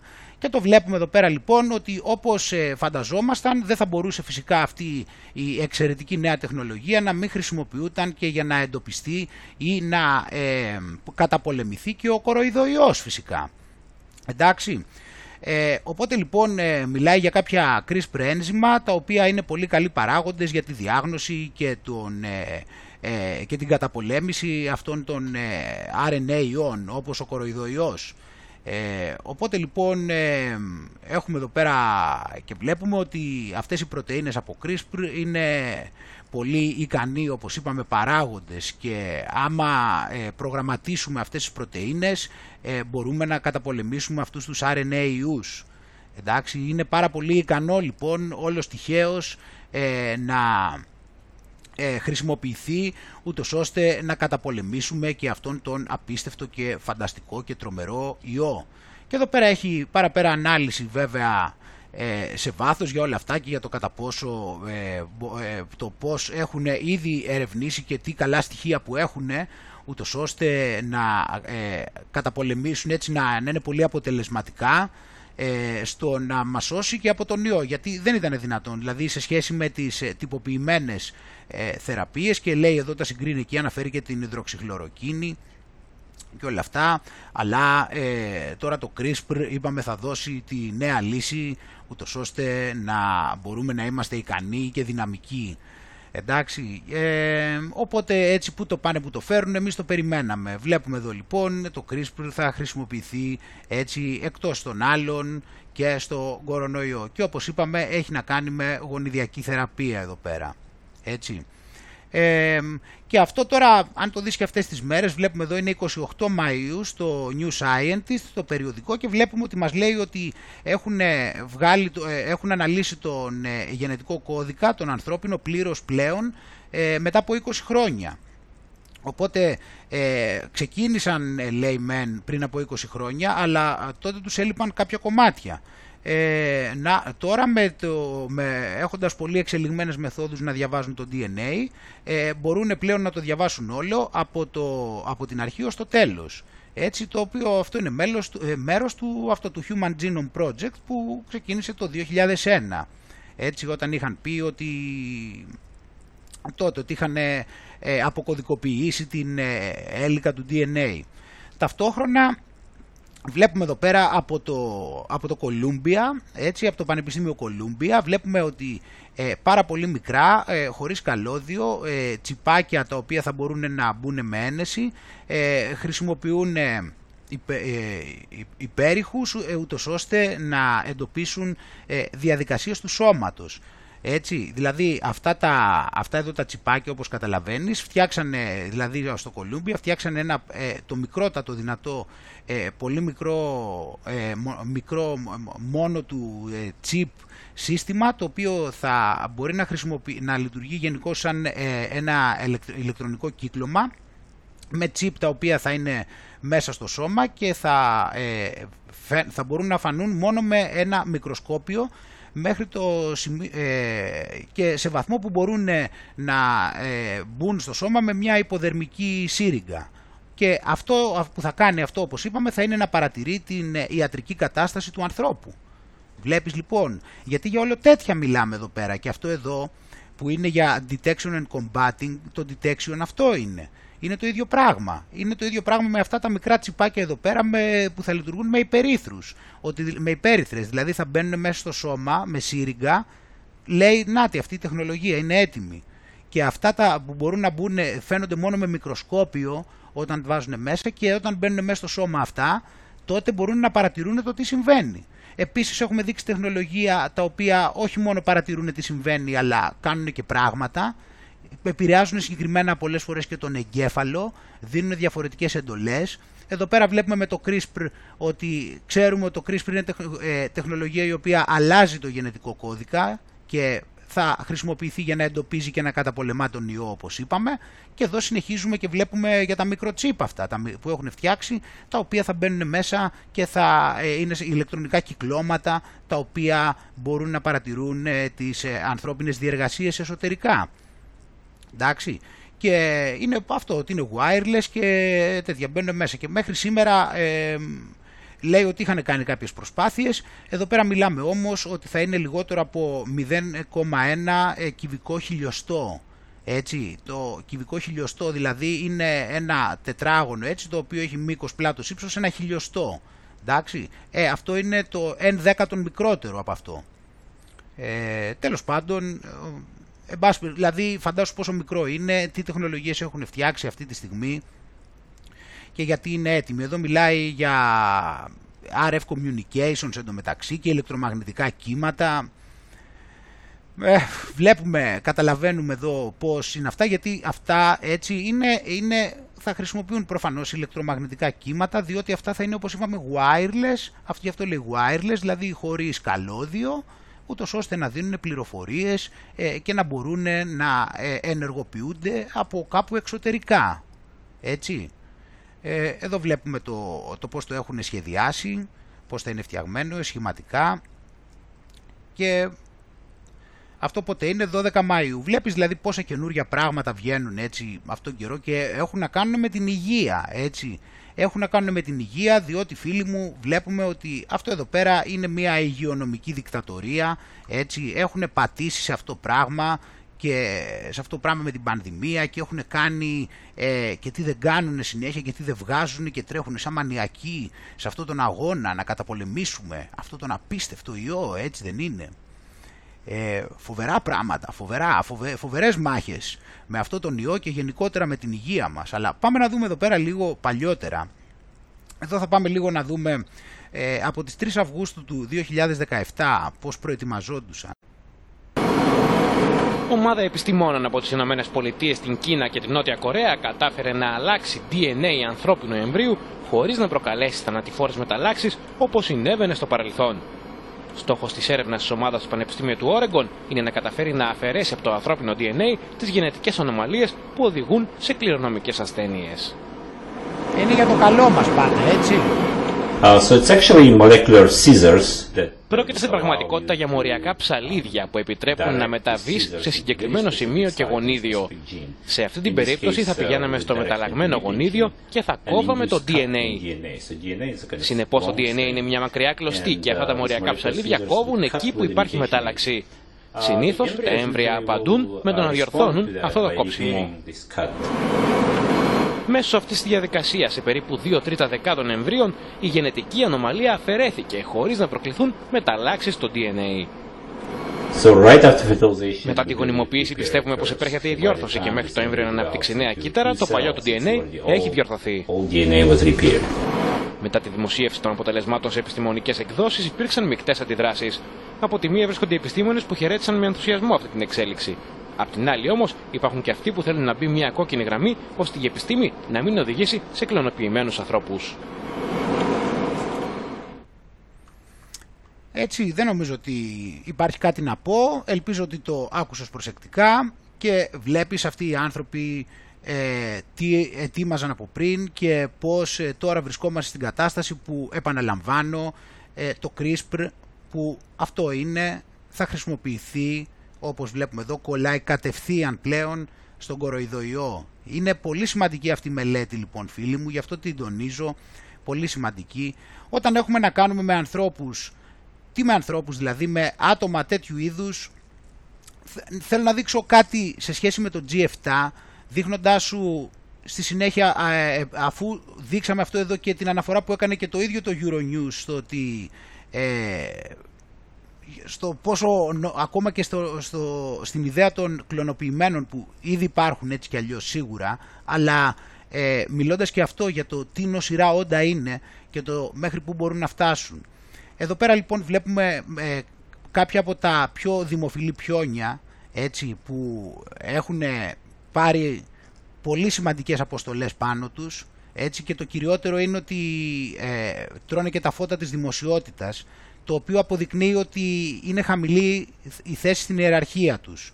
Εντάξει, να αναφέρουμε και αυτό το οποίο ε, θεωρώ ότι είναι σημαντικό κομμάτι, απλά στην ιεραρχία ε, του μαύρου, έτσι, ε, όσο πιο πολύ ξέρεις κάποιον που ανήκει εκεί, τόσο πιο χαμηλά στην ιεραρχία είναι. Όσο πιο ψηλά είναι στην ιεραρχία, τόσο πιο δύσκολο είναι να γνωρίζεις αυτό το πρόσωπο ποιο είναι. Δεν είναι τόσο και πιο άγνωστο, είναι και τόσο πιο κρυμμένο, είναι και τόσο λιγότερο εμφανίζεται, παρουσιάζεται οπουδήποτε από έγγραφα ως δημόσια. Αυτή η τύπη λοιπόν το δείχνει και το όπως παρουσιάζονται φυσικά ότι είναι ραμολιμέντα. Αυτοί όλοι εκεί οι τύποι είναι χαμηλής θέσης στην ιεραρχία, οι αποστολές που λαμβάνουν, διότι ε, παρουσιάζονται πάρα πολύ και τρώνε τα φώτα της δημοσιότητας και τρώνε όλη αυτή την αρνητική ενέργεια από όλη την ανθρωπότητα. Και τους βλέπεις εδώ όλους, το, οι οποίοι είναι ο ορισμός της μαυρίλας, ε, δεν, ε, ε φυσικά ε, επειδή είναι, θεωρούνται οι elite στον κόσμο του Matrix, σε αυτόν που γνωρίζουν οι περισσότεροι άνθρωποι, ε, όπως βλέπεις εδώ ως elite δεν τηρεί τις κοινωνικές αποστάσεις όπως θα έπρεπε να κάνει μια ελίτ έτσι για να σου δείξει ότι είναι διαφορετική, να περάσει αυτήν την εικόνα στους ανθρώπους όπως βλέπουμε συνέχεια. Εντάξει, ε, εδώ είπανε δίθεν ότι παρουσιάστηκε και η Βασίλισσα. Τώρα μετά, πότε ήταν χθε, λέει ότι πήγε, την επισκέφθηκε και ο Biden, λέει, στο Windsor, ε, στο Κάστρο. Ε, αυτοί τώρα εδώ πέρα, ξέρεις, παρουσιάζονται ότι κάποτε στο παρελθόν θα έλεγες ότι ήταν διαφορετική, δηλαδή στο, στο μάτι κάποιου που βλέπεις στο Matrix, αυτό εδώ δεν θα, δεν θα τέριαζε κανονικά, διότι ο Μπόρις Τζόνσον υποτίθεται ότι είναι δεξιός, έτσι, με τη λογική του αυτού που θέλει να εκπαιδεύονται οι άνθρωποι. Ο Μπόρις Τζόνσον υποτίθεται ότι είναι δεξιός, ότι είναι πατριωτικός. Απ' την άλλη ο Biden υποτίθεται ότι είναι, όπως καταλαβαίνεις, αριστερόστροφος. Ε, οπότε εδώ πέρα δεν θα μπορούσαν να ταιριάζουν τόσο πολύ. Και μάλιστα ο Τζόνσον έκανε και πολύ καλές δηλώσεις ότι είναι ε, μια, ε, ένας φρέσκος αέρας ο Biden. Στα, σε αυτά τα πράγματα λοιπόν, ομοίως, ε, πάλι εδώ πέρα, ε, Μέρκελ, Μπόρις Τζόνσον, δεν ταιριάζουν αυτά, θα έλεγε κάποιος. Εντάξει, ούτε, ε, δηλαδή, ε, δηλαδή ο άλλος, αυτοί εδώ πέρα συνεργάζονται όλοι και από τη μία ο, ο αριστερόστροφος θα θεωρεί ότι ο Τρουντό είναι καλός και ότι ο Τζόνσον είναι κακός. Δηλαδή τώρα τα λέω τα απλά πραγματάκια βέβαια, αλλά καλό είναι να τα επαναλαμβάνουμε για μια φορά. Και αυτοί μάχονται τώρα και σου λέει αυτός είναι δεξιός, είναι κακός, ο Τρουντό είναι αριστερός, είναι καλός. Ξέρω εγώ τώρα. Και ότι αυτοί έχουν διαφορετικές ιδεολογίες. Εδώ πέρα λοιπόν βλέπουμε αυτή τη συνάντηση, η οποία έγινε λοιπόν στην ε, Κορνουάλη. Εντάξει, η Κορνουάλη είναι νότιο-δυτικά. Είναι νοτιοδυτικά της Αγγλίας, είναι, κοντά στο, είναι εκεί στον ε, Ατλαντικό. Εντάξει, και εκεί λοιπόν είδαμε ε, την ε, τελετή ενάρξεως. Αυτή η τελετή ενάρξεως, εκεί λοιπόν τι συνέβη στην Κορνουάλη πριν γίνει αυτό. Για να δούμε ένα βίντεο παράδειγμα. Παρουσιάστηκαν αυτά εδώ. Εκεί στην Κορνουάλη, εκεί που ήταν το G7. Έτσι πρώτο. Παρακάτω. Άλλο. Εδώ. Κυκλοφορούσαν δηλαδή μέσα στην πόλη.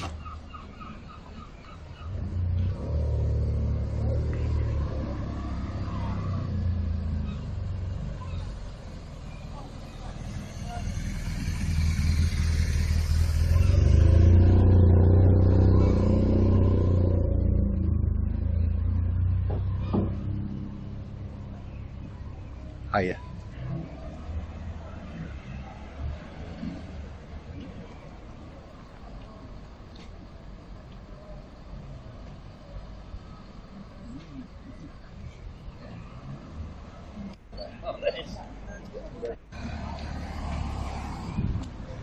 Right. We got to do what we got to do.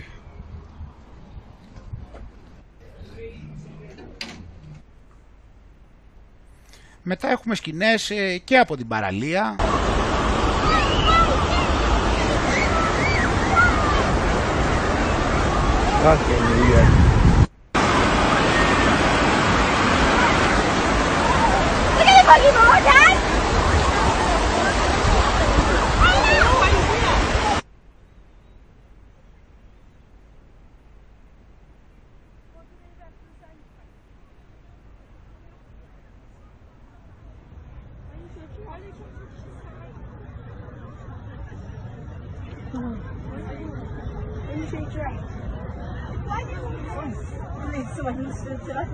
Well, you're going to put in that,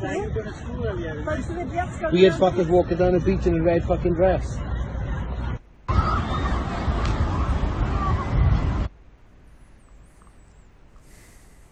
Έτσι. Είχαμε λοιπόν εδώ, έγινε και η τελετή πιο πριν, έτσι, για να, να ξέρουμε πλέον ότι όλα έχουν βγει έξω πλέον. Και εδώ πέρα να πάλι μία ακόμα ε, σκηνή από αυτές τις απολαυστικές, έτσι, να δούμε εδώ. Ε, πρώτα τραβάμε τις φωτογραφίες, για να δούμε. Τραβάμε. Εντάξει. Και μετά αφού τραβήξουμε τις φωτογραφίες για τα πρόβατα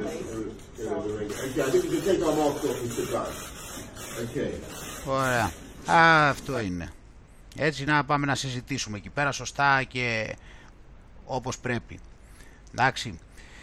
Τώρα λοιπόν, ε, αφού βλέπουμε λοιπόν από τη μία, βλέπουμε να παραλογίζονται και να επιμένουν με τόση μανία να μπολιάσουν μέχρι και το τελευταίο παιδί και μάλιστα χωρίς να μπορούν ε, να τεκμηριώσουν έστω ε, με ελάχιστη, με μια ελάχιστη λογική. Βλέπουμε ότι ε, είναι τα πράγματα τόσο πολύ στραβά που δεν υπάρχει ούτε ελάχιστη λογική. Μετά βλέπουμε από την άλλη ε, τόσες πολλές παρενέργειες και αρνητικά περιστατικά την ίδια στιγμή που προσπαθούν να μας υποχρεώσουν ή να μας δώσουν προνόμια. Μετά βλέπουμε τα αρνητικά περιστατικά και μετά τους βλέπουμε τους άλλους, πλέον οι τελετές να γίνονται φανερά, ε, να κυκλοφορούν μέσα στην πόλη. Όσοι το μάθανε αυτό, εν πάση περιπτώσει, δεν χρειάζεται να το μαθαίνανε και πολύ. Κορνουάλι είναι κιόλα, ε, εντάξει τώρα είναι μακριά εκεί, είναι απομακρυσμένα. Ε, συνήθως είναι απλά λίγο τουριστικό εκείνο το μέρος, επειδή έχει ωραία θάλασσα και όλα αυτά ε, γίνουν αυτά και βλέπουμε πλέον λοιπόν το πόσο πολύ η κατάσταση έχει βγει έξω και αυτοί μαζεύονται εκεί πέρα τώρα και υποτίθεται ότι συζητάνε για το καλό μας και για το πώς θα σώσουν τους ανθρώπους. Αλλά εμείς έχουμε δει όλο αυτό από πίσω το οποίο δεν είναι απλά θέμα συμφερόντων αλλά κάτι πολύ βαθύτερο, πολύ εγκληματικότερο, πολύ, πολύ πιο κακό από απλά κάποια συμφέροντα και κάποια κέρδη. Είναι κάτι πολύ βαθύτερο και κάτι πολύ πολύ σκοτεινότερο. Και αυτό λοιπόν, αυτή, αυτή η οντότητα, τι χρησιμοποίησα κύριο μέσο ούτως ώστε να ελέγχει τους ανθρώπους, όπως τονίζουμε είναι φυσικά το χρήμα. Το χρήμα το οποίο μπορεί και το παράγει από το μηδέν στη Fed των Ηνωμένων Πολιτειών και γιατί αυτό είναι και το παγκόσμιο νόμισμα, το δολάριο και στη συνέχεια υπάρχουν και αλλού κεντρικές τράπεζες αντίστοιχα ε, δευτερεύουσας αξίας όπως η Ευρωπαϊκή Κεντρική Τράπεζα οι οποίες απλά παράγουν το χρήμα από το μηδέν και είτε το δίνουν σε μορφή επιδομάτων, δηλαδή και καλά δωρεάν, ε, είτε σε μορφή χρέους. Έτσι και γι' αυτό υπάρχει όλο αυτό το χρέος. Αλλά όπως ε, είπαμε, όπως λέμε συνέχεια και όπως πλέον θεωρώ ότι είναι δεδομένο και δεν χρειάζεται να το αναφέρουμε, αυτός το παράγει από το μηδέν. Δεν υπάρχει περιορισμός στο πόσο θα δανείσει, πόσο θα χαρίσει. Και επειδή το μπορεί να το κάνει αυτό το πράγμα, δημιουργεί αυτή την τεράστια αδικία και τον απόλυτο έλεγχο, γιατί έχει φτιάξει και ένα σύστημα που όλα περνάνε μέσα από αυτό και ανθρώπους οι οποίοι το λιγουρεύονται πάρα πάρα πολύ. Αυτό και τα αποκτήματα που μπορούν να αποκτήσουν μέσω, αυτό, ε, μέσω αυτού και στη συνέχεια να ε, αισθάνονται αυτοί καλύτερα. Έτσι αυτό είναι το πονηρό πάρα πολύ της υπόθεσης ε, σε ένα γήπεδο στο οποίο βάζει τους ανθρώπους και αυτός έχει τον απόλυτο έλεγχο. Και μέσω αυτού λοιπόν ε, μπορεί και όταν θέλεις σφίγγει τη θηλιά όσο περισσότερο μπορεί. Και τώρα λοιπόν έφερε την ανθρωπότητα σε μια κατάσταση που της σφίγγει τη θηλιά όλο και περισσότερο, διότι ξεκίνησε πρώτα, έκανε όλο αυτό που έχει κάνει και το συνεχίζει, έτσι κάνει όλη αυτή την κατάσταση με την ψευτοπανδημία και όλα αυτά Και αφού έχει κάνει όλη αυτή την ψευτοπανδημία, τώρα βλέπουμε εδώ ότι βλέπουμε τα στοιχεία ότι μεγάλο μέρος της Ευρώπης θα τις πάρει, λέει, από τον OECD, ότι θα πάρει ε, τρία χρόνια να επανέλθουν από την πανδημία οι χώρες. Έτσι, για να επανέλθουν από αυτό το μεγάλο σοκ. Και βλέπουμε έτσι, γιατί δεν ξέρουμε τι θα προκύψει αύριο μεθαύριο πάλι με τον ιό. Έτσι, αυτή είναι πρόβλεψη βάσει των τωρινών δεδομένων, αλλά αυτός ο ιός ε, χτυπάει και πολύ απρόβλεπτα. Οπότε, ε, γι' αυτό λοιπόν ε, δύσκολα τα πράγματα για τις οικονομίες όπως βλέπεις, τώρα που μας προέκυψε έτσι και αυτός εδώ ο ιός. Όμως ο Σόιμπλε λέει ότι μακροπρόθεσμα είμαστε όλοι νεκροί λέει και πρέπει επιτέλους η Ευρώπη λέει να, να αποκτήσει δημοσιονομική πειθαρχία. Πρέπει όλοι δηλαδή να μπουν σε τάξη επιτέλους γιατί το έχουν παρακάνει και αυτή δεν είναι κατάσταση τώρα και δεν είναι σοβαρά πράγματα με την οικονομία. Βλέπεις δηλαδή όλο αυτό το παραμύθι ότι μιλάνε για λεφτά, λες και είναι κάτι κανονικό, λες και δεν το παράγει κάποιος από το μηδέν, λες και έχουν κάποιο αντίκρισμα από πίσω. Ότι κάτι είναι, ότι είναι χρόνος, ότι είναι κάποια, κάποια, κάποια ουσία, κάτι χρήσιμο για την ύπαρξη. Είναι αριθμοί στο κομπιούτερ που τους παράγει όμως, δεν έχουν αντίκρισμα. Βγαίνουν από το μηδέν. Δεν είναι απλά ότι είναι χαρτάκια και αριθμοί, είναι ότι βγαίνουν από το μηδέν. Αν είχαν αντίκρισμα, κάτι ουσιαστικό, δεν θα ήταν πρόβλημα να είναι χαρτάκια θεωρητικά. Το πρόβλημα είναι ότι είναι χαρτάκια που τα, τα παράγει αυτός και τα τυπώνει. Τα βγάζει από το μηδέν. Ε, οπότε εδώ πέρα μιλάει, για το, μιλάει οικονομολογικά έτσι και πηγαίνεις στα πανεπιστήμια και μαθαίνεις όλες αυτές τις βλακίες. Κατάλαβες τι γίνεται. John Maynard Keynes. Και εγώ, ε, εγώ έκανα μεταπτυχιακό χρηματοοικονομικά επιχειρήσεων εδώ στην Αγγλία. Και μαθαίναμε αυτά εδώ πέρα τα πράγματα. Και τα άκουγες και έλεγες τώρα, δηλαδή καλύτερα να μου πει κάνα παραμύθι του Εσώπου που τουλάχιστον ε, έχει και κάποιο μήνυμα μέσα, γιατί εδώ πέρα δεν έχει μήνυμα. Ε, και διαβα... να διαβάζεις να σου μιλάει για οικονομικά τώρα λες και, ε, λες και είναι κάτι, κάτι κανονικό. Τρελά πράγματα. Και η ελεύθερη αγορά και το αόρατο χέρι της ελεύθερης αγοράς το οποίο βέβαια όμως γι' αυτό το έβαλε και το έλεγε αόρατο χέρι γιατί υπάρχει το χέρι που όντως είναι αόρατο Γι' αυτό το λέει αόρατο χέρι. Απλά δεν είναι το αόρατο χέρι που λέει σε αυτούς ότι είναι. Υπάρχει όμως το αόρατο χέρι, μόνο που είναι άλλο. Ξέρεις ποιο. Ε, και γι' αυτό λοιπόν ε, το αόρατο χέρι ε, διαπίστωσε ότι πρέπει να μπουν νέες αντικειμενικές αξίες και θα, στην Ελλάδα και θα υπάρξει αύξηση 19,5% επειδή η οικονομία για μία στις δύο ζώνες το 22% γιατί βλέπεις ε, η οικονομία της Ελλάδος είναι σε πολύ καλή κατάσταση και επειδή υπάρχει έτσι πολύ χρήμα στην αγορά και ρέει και η οικονομία ξέρεις είναι δυνατή και όλα αυτά ε, πρέπει να ε, πώς το λένε θα πρέπει και αντίστοιχα να ε, ανέβουν και αντικειμενικές αξίες έτσι. Είναι όταν η οικονομία πάει καλά και παράγεις και όλα δουλεύουν ε, και κυκλοφορεί πάρα πολύ χρήμα και οι επιχειρήσεις έτσι είναι πάρα πολύ παραγωγικές και λειτουργούν τόσο πολύ. Ε, αντίστοιχα μετά ε, στην ελεύθερη αγορά έτσι και σε αυτές, ε, έτσι, σε αυτή τη, στον καπιταλισμό μετά ανεβαίνουν και οι αντικειμενικές αξίες έτσι. Οπότε είναι by the book ε, ό,τι μας είπαν είναι έτσι ακριβώς τώρα λοιπόν οι αντικειμενικές αξίες ανέβηκαν διότι υπάρχει αύξηση στην παραγωγή είναι πολύ παραγωγική η χώρα και υπάρχει και πολύ ρευστότητα στην αγορά έτσι, και ε, είναι και όλα αυτά έτσι δείχνουν ότι δεν μπορούσε να, παρά, να, αυτό να είναι μια τυχαία συνέπεια, μια, μια συνέπεια της αγοράς που προέκυψε από τις αγορές. Ε, εδώ όμως, δε, όπως είπαμε, εδώ βλέπουμε άλλο ένα κομμάτι έτσι σε αυτά που είπαμε πριν, έτσι μια ακόμα απτή απόδειξη, δηλαδή που δεν αφήνει ε, έτσι κάποια συζήτηση πάνω σε αυτά που λέμε. Έτσι βλέπουμε ότι η Νέα Δημοκρατία αύξησε τα χρέη της κατά 20 εκατομμύρια ευρώ. Δηλαδή τα αύξησε 6,2% ε, τα χρέη της.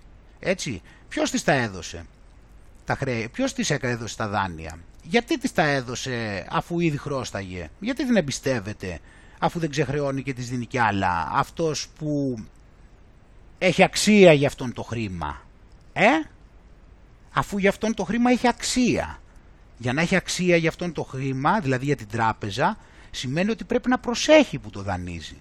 Όταν όμως ο άλλος δεν αποπληρώνει, πώς πηγαίνει και τον δανείζει; Μήπως το χρήμα δεν έχει αξία και μήπως Αυτά εδώ πέρα είναι μόνο, έχουν δικαίωμα να, τα έχουν, να έχουν χρέη και να μην έχουν πρόβλημα μόνο όσοι είναι τυπικοί στην ατζέντα. Και μάλιστα αυτά να χρησιμοποιούνται και σαν εκβιασμός για να είναι τυπικοί στην ατζέντα. Πόσο πιο φανερό. Πόσο πιο φανερό από αυτό δηλαδή. Δεν είναι άλλα μέτρα και σταθμά. Άμα, άμα εσύ ακολουθείς την ατζέντα, μπορείς να είσαι και πλούσιος. Μπορείς να έχεις και μεγάλη εταιρεία. Μπορεί να έχει κρίση και εσύ να είσαι πλούσιος. Μπορεί να έχει κρίση και εσύ η εταιρεία σου να είναι μεγάλη. Γιατί; Αφού σου δίνουν δάνεια, άμα θες, παίρνεις δάνεια και έχεις λεφτά. Γιατί; Και άμα τα χρωστάς, αφού δεν τους πειράζει. Άρα, μπορείς, άμα είναι να γίνεις πλούσιος, να πώς γίνεις πλούσιος. Άμα θες να έχεις μεγάλη εταιρεία, να. Τηρείς αυτά που πρέπει να κάνεις και παίρνεις τα δάνεια. Αυτό σου δίνει όσα θέλει δεν στα ζητάει άμα χρειαστεί, άμα εσύ είσαι καλός μαζί του, δεν στα ζητάει να τα αποπληρώσεις. Ποιο είναι το πρόβλημα; Μια χαρά δεν είναι. Βλέπεις εδώ λοιπόν πώς πηγαίνει. Τώρα εδώ λοιπόν η τράπεζα δεν προβληματίζεται. Έτσι. Η τράπεζα εδώ μέσα ενδιάμεσα δεν έχει προβληματιστεί που δεν παίρνει τα λεφτά πίσω. Έτσι. Εντάξει. Δεν ξέρω τι άλλο. Δεν ξέρω τι άλλο.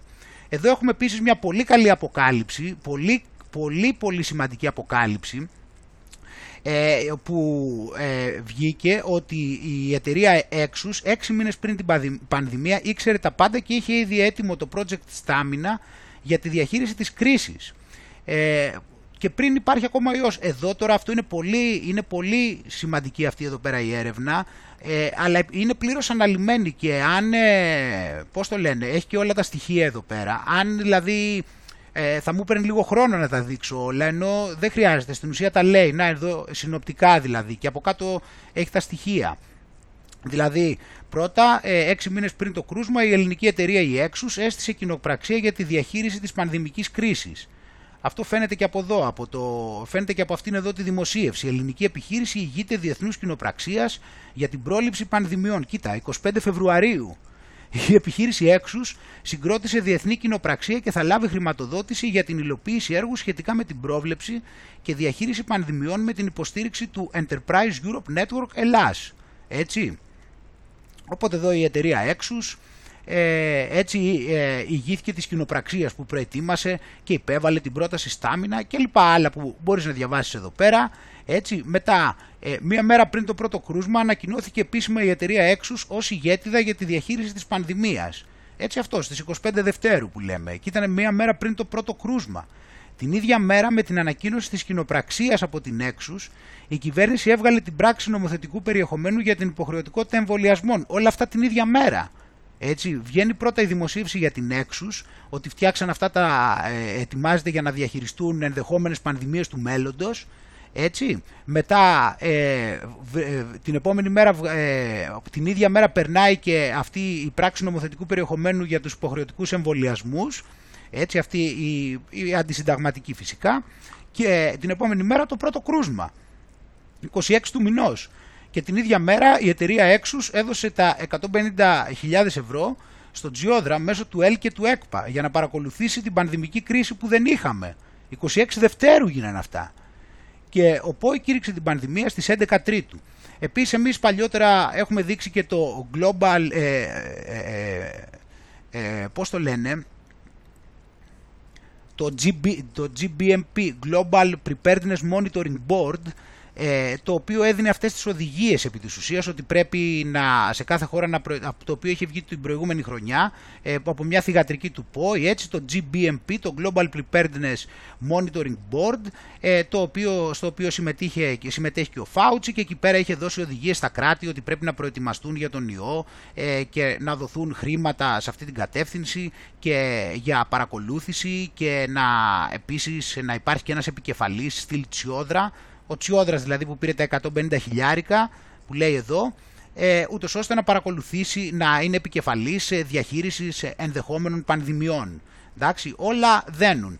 Εδώ πέρα λοιπόν ε, έχει πιο κάτω τα στοιχεία για όλα αυτά, ε, τα οποία όπως είπαμε πάνε κατευθείαν εδώ πέρα στην ουσία ακολουθήθηκαν οι οδηγίες του GBMP, Global Preparedness Monitoring Board ε, και έσπευσαν και τα έκαναν αυτά ακριβώς για να μην ε, κινήσουν και υποψίες. Τα κάνανε τελευταία στιγμή με το που ξεκίνη, ήθελαν να ξεκινήσουν όλη αυτή την ε, ψευτοπανδημιοαπάτη.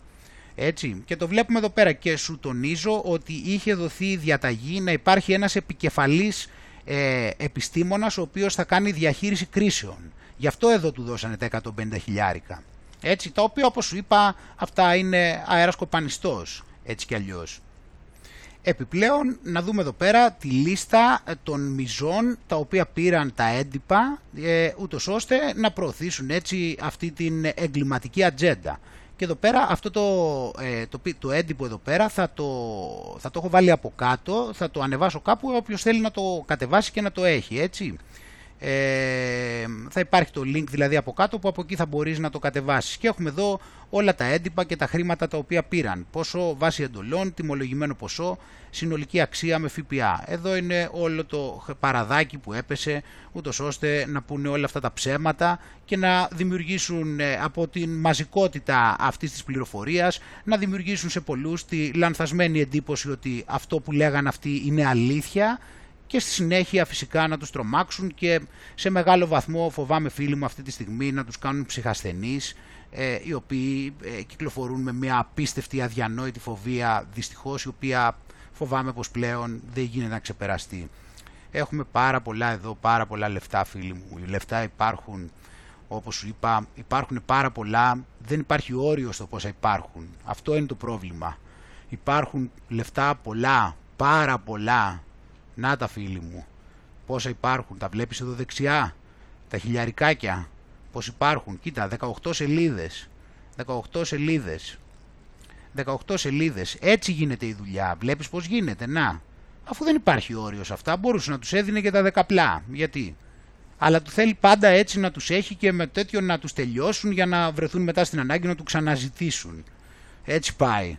Βλέπεις εδώ λοιπόν πώς γίνονται οι δουλειές, οι καλοί λογαριασμοί, πώς κάνουν τους καλούς φίλους. Μόνο που το πρόβλημα είναι ότι αυτοί τα πήραν από κάποιον που είναι άφιλος. Αυτό είναι το πρόβλημα. Και τώρα λοιπόν ε, ήθελα να μιλήσω για ένα θέμα ε, το οποίο κάποιοι έχουν παρατηρήσει είναι η αλήθεια, αλλά δεν πολύ συζητιέται γενικά. Είναι λίγοι οι οποίοι έχουν αναφερθεί σε αυτό, ενώ καλά στην ε, δημοσιότητα, τη μεγάλη τώρα τηλεοράσεις και τέτοια, ούτε κατά διάνοια το οποίο είναι κάτι ιδιαίτερα, είναι πρωτόγνωρο.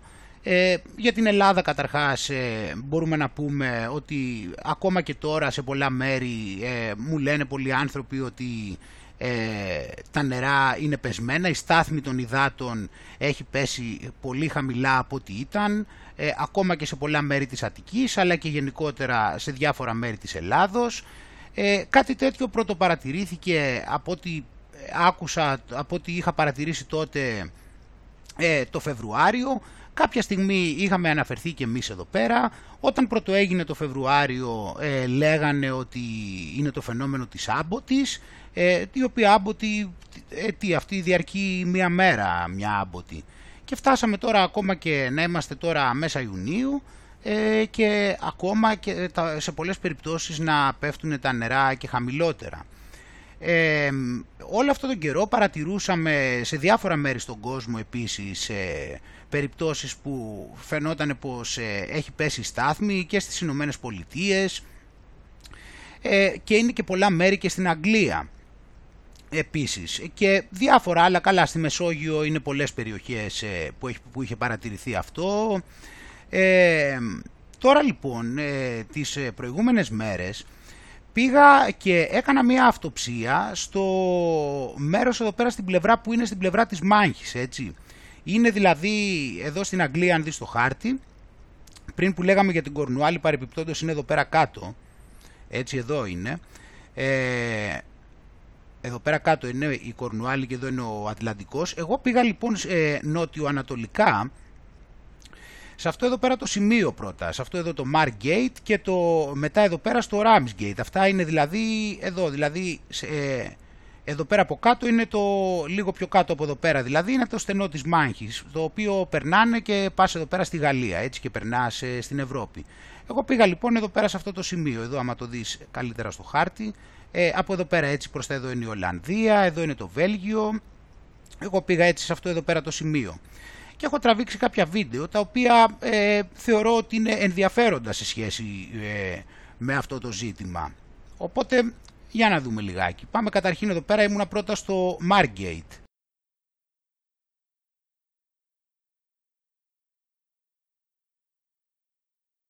Και κοίτα εδώ πέρα πόσο έχουν, τι έχει γίνει εδώ, έχει γίνει μια λασπουριά, εκεί δυστυχώς εδώ τώρα κουνιέται και λίγο η κάμερα, δεν το... κοίτα εδώ τα σκαλιά, κοίτα πού ήταν παλιά το νερό. Κοίτα εδώ πέρα πώς φαίνονται αυτά τα σκαλιά. Έχει μείνει μια λασπουριά, μια κατάσταση, να, έχουν μείνει γλάρι χωρίς νερό. Εκεί τα καράβια, ό,τι να είναι, και για να φτάσεις εκεί πέρα κάπου μέσα στο νερό, μέσα στη θάλασσα εκεί για να κολυμπήσεις πρέπει να κάνεις δρόμο, αναμφισβήτητα.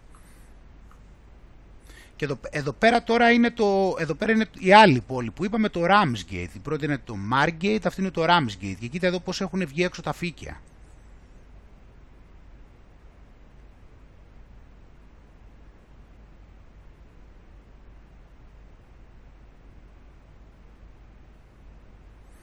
Εκεί είναι η...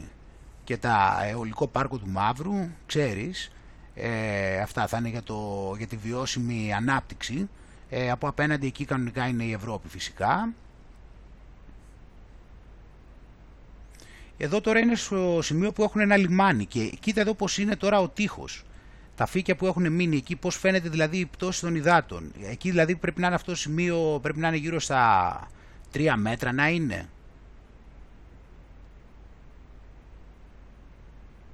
Εδώ λίγο θέα πάνω.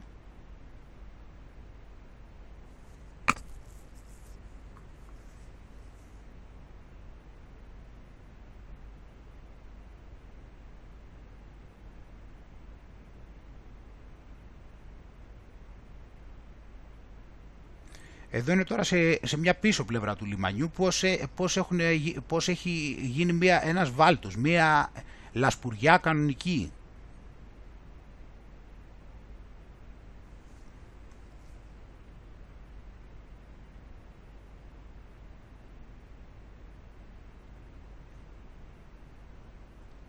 Εκεί ο τείχος απέναντι, δες εκεί ο τείχος σε τι, τι ύψος έχουν είναι, είναι τα φύκια που με, εκεί ήταν το νερό παλιά. Κοίτασε τι ύψος.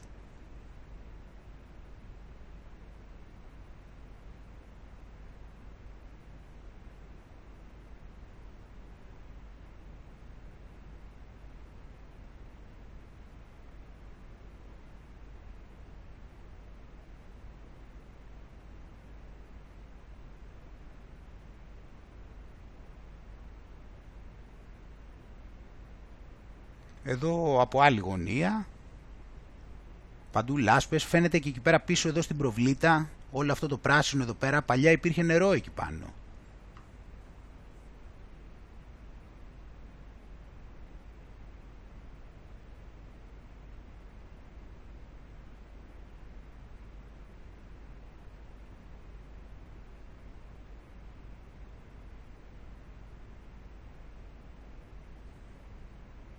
Και εδώ πέρα είναι ένα σημείο που είναι η παραλία, που ήταν πίσω από εκεί. Ε, κανονικά όπως βλέπουμε εδώ έφτανε μέχρι εκεί πέρα όπως φαίνεται. Κοίτα εδώ πόση απόσταση.